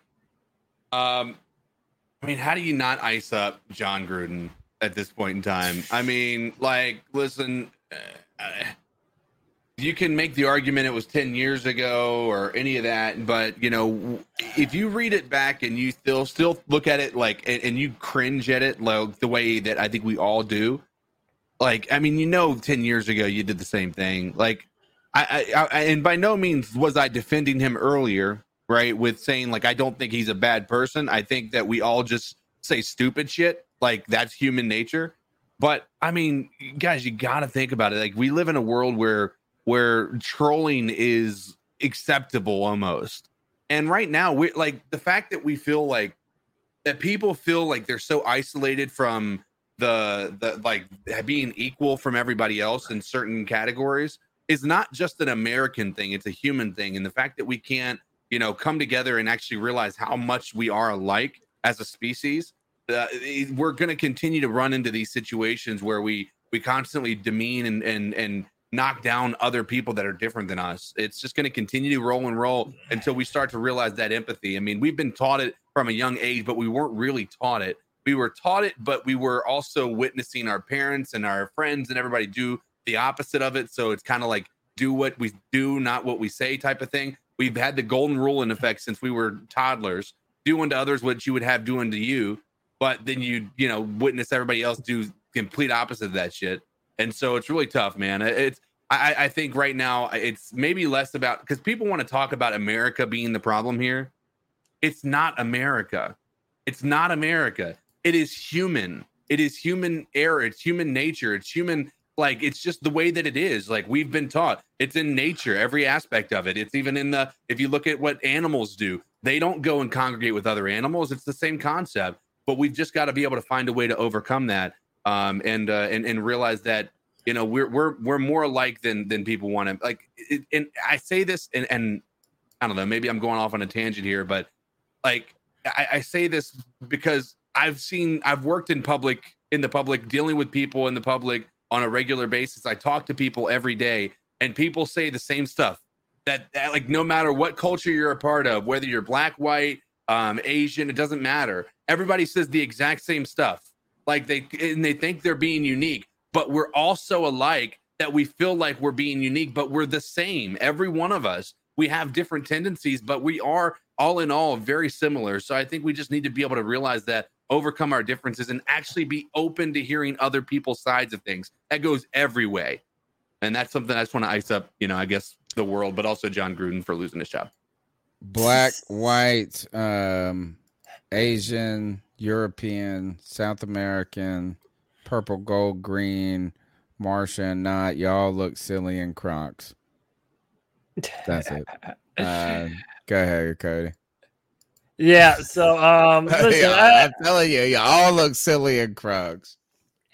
so I'm uh I'm uh after the uh first slate of games last Sunday, uh I saw that the team that we are going to play, the Minnesota Vikings, uh they beat the Detroit Lions. And they have a brand new head head coach named Dan Campbell. And the Minnesota Vikings came back at the very end to win the football game when it looked like the Lions had done enough to win. Right. And uh well, I don't know how else to say it, but Dan Campbell was not taking it very well. when you uh, when you see your players give all that they have. Oh my God, he's crying. It's tough. You know, you don't want that for them. So, um, but we'll be better for it. You know, and there again, credit Minnesota, but um, you know, we we made the one mistake that cost us. You know, and uh, and so ultimately, you know, it uh, we didn't we didn't do enough to win, but I was proud of them, and I love the fight they have in them, and I love the grit. Hey, bro, it's week five. Maybe chill out just a little, man. You didn't lose the NFC championship game.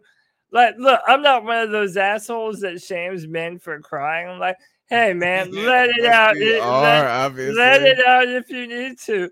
But it's like, dude, eh, okay, you haven't was won shook. at all this year, and you're you're up at the podium crying. Like, man, I, I know you're an emotional dude, but it's like this this just makes you look overly emotional, bro. I don't know how else you- to tell you, man. You and I are on opposite sides of this coin, Cody. I think. oh, that you this- loved it? Oh Dude. no, you love this dude? bro, bro, He's listen. endearing himself to Lo- us. listen, if you're a player and you see this guy out here literally bleeding his heart out because he he is like he hates to see you get like like if you look at how heartbreaking the losses have been for the Detroit Lions, like think Ah, about this. It's not just this game. Look at their entire season, Cody. was a lot though. It's pretty heavy. Though. Bro, dude, it, but you still you're crying over a football game par- that you could have won, but you still lost, dude. It's on him. That's a bad coach football team. And he's out there crying, Bro, and he hasn't It's won not a a bad, game. bad coach. Everybody loves him right now, man. His Dude, stock is I'm rising rolling my eyes. Look- so hard at this dude. Look man. at his schedule and tell me how close those games are, and tell me that that's a bad coach football team. Like, yes, they the Detroit Lions, and they could go. Win. It is kind of wild to see such a big, strong person crying in a place that you don't expect them to be crying. Dude, at. like ain't gonna, it'd be like it'd be like if Arnold Schwarzenegger was crying at the end of Predator. Dude, he's like 6'5", 260 pounds. I don't know. Maybe he's in a dude, but I, He's I, in I don't know. Maybe, bro. maybe this He's is just me, but it didn't really like come off very genuine. And I know What do you you might be it thinking, come off You know genuine? why? Because if you hear this other guy's press conferences, like he's always trying to say Fighting something that starts kneecaps. a He's headline. trying to be tough, man. Yeah, he like he's a- stuck. Dude, They guy, he I- bit a kneecap off and still wants lost. to be on TV, man. He wants to be on TV. Uh, and I I, know. I, I'm I actually think with a it. I like him. shtick. No, I like Yeah, him. I, I'm, it's like like I said, I'm on the uh, opposite end of this, but yeah. What's Hey, the? you can be on he kind of reminds me of um, who was the wrestler that became the governor? He was also in Oh, the uh, Predator. yeah. Uh, Jesse, he reminds uh, me of him. Jesse Ventura. Yeah, he reminds me of Yeah, him. Jesse the like Body that. Like, all right, all right, we got to get out of here. It's so late. I can't believe. How is uh, your every- mom up I- right now? I know because she's like me. She's a night owl. She don't like to go to bed. But tell them where they can find us, Tony. Um, C3 Panthers podcast, Tuesday nights, 9 p.m. Uh, going till the end, obviously. I blame this on my wife. This whole the reason that this uh, this uh podcast has gone so late tonight because she was like, "How long is this show gonna be tonight?" And I was like, "I don't like to say the the answer to that." Because And she's like, "What? You guys got a lot to talk about?" I was like, "If I say no, then we'll be up here all night." And that's exactly what happens. We didn't have enough to talk about, and we still here till twelve forty. It's ridiculous. Longest show of the season with nothing to talk about. Um, Tuesday night, nine p.m. Wednesday night, beat check. Wednesday night, debate my take. Friday night, Friday free for all. In between all of that, homeboys dropped the best joint, the Madden simulations, where y'all are getting jobs. Like y'all are gonna be like the Monday night crew by the end. they need to. I'm Um, accepting can- it if they come calling. You can follow me on Twitter at cat underscore chronicles. Call into the show at 252 228 5098. Please smash the thumbs up button. Tell one person about the show. That's all you got to do. Pass it on to one person. Um, um, it's a big, it means a lot to us. Um, that's how we grow, man. I'm telling you this. Somebody came up to me today. They said, uh, I saw you with a Panthers hat and your shirt on a few weeks ago. And I came up and I was like, Oh, you're a Panthers? I was like, Yeah, this is my website too and he subscribed to the show. He's been listening since. His name Travis. So thank you for your support. Like one person, one time, one download, one like helps a lot. Cody Lashney, how can they find you? Yeah, you can find me at Cody Lack, C O D Y L A C on Twitter. You can find all my written content on drafttek.com, where I am the Panthers analyst for the Carolina Panthers. I write first and second round comments. Uh, and then, yeah, every Friday at 7 p.m., Friday free for all. You can join the show yourself. I post the link for people to be able to come in the show, and you can tell me whatever you think. Uh, we can have a back and forth discussion, dialogue about the Carolina Panthers, about the NFL. It's the Friday free for all, baby. Every Friday at 7 p.m. That's your show. Come hang out with your boy. Debate your mom does have legs, Joanne. That has some legs to it. Like that would get some views and it would just make me furious. I would be the maddest I've ever been mad is debate my mother. Uh CK, how can they find your work? You can find me on uh, most social media platforms and streaming platforms, including YouTube, uh, Twitch, uh, Facebook Gaming. Uh, you can find me on Instagram, TikTok, all of those. Code Dizzle Allen, Code Dizzle underscore Allen, whatever iteration I use for them. Um, if you guys want to check me out, I stream most mornings, Monday, Tuesday, Wednesday morning, um, from 9:30 to 11:30. Um, and then uh, on uh, Mondays and Wednesday evenings and Friday nights. Um, so um, now keep an eye out Wednesday or Thursday night. for the next week's uh, for the uh, Vikings Madden simulation. We'll drop that, um, and that'll be uh, that we've been doing the premiere. What what time? Around eight nine o'clock, Cody. Uh, yeah, around that time. It's Yeah. going to be around up. Uh, we're trying to do it around eight eight thirty. Yeah. So we do it right in the middle of the Thursday night football because, like, let's be honest, if you want to watch uh, us or you want to watch real Madden or real the the game that has nothing to do with the Panthers, that's entirely your choice. But uh, it is a fun time. So we It's we so do, good. Yeah. You, like every time I listen to it, I'm like, this is so good, folks. And look, the people in the chat room are shouting you out. You do have a sultry, sexy voice. Well, I appreciate it. I have a slight lisp, and that's uh, that gives me a little bit of confidence, uh, uh, or uh, self consciousness, I guess. Um, but uh, you know, Cody and I, we do a really good job. Cody's a fantastic color com- or commentator. He uh, comes in with some really good takes, and he's always on point there as well. So um, I got some things I need to work on with it. I need to get better about my responses to Cody from being absolutely, absolutely. You read the comments too much. I I, I read that know. comment too, dude. Yeah. Dude, worry hey, you're doing, you're Y'all are great, fantastic. Like, No, I mean, no, you got it's so good. many I enjoy people saying feedback. this. It's like I, Yeah. they're like, oh, it's freaky good. Like I thought you were part of the game. I thought you were this. It's wonderful. All right, Yep. we got to get out of here.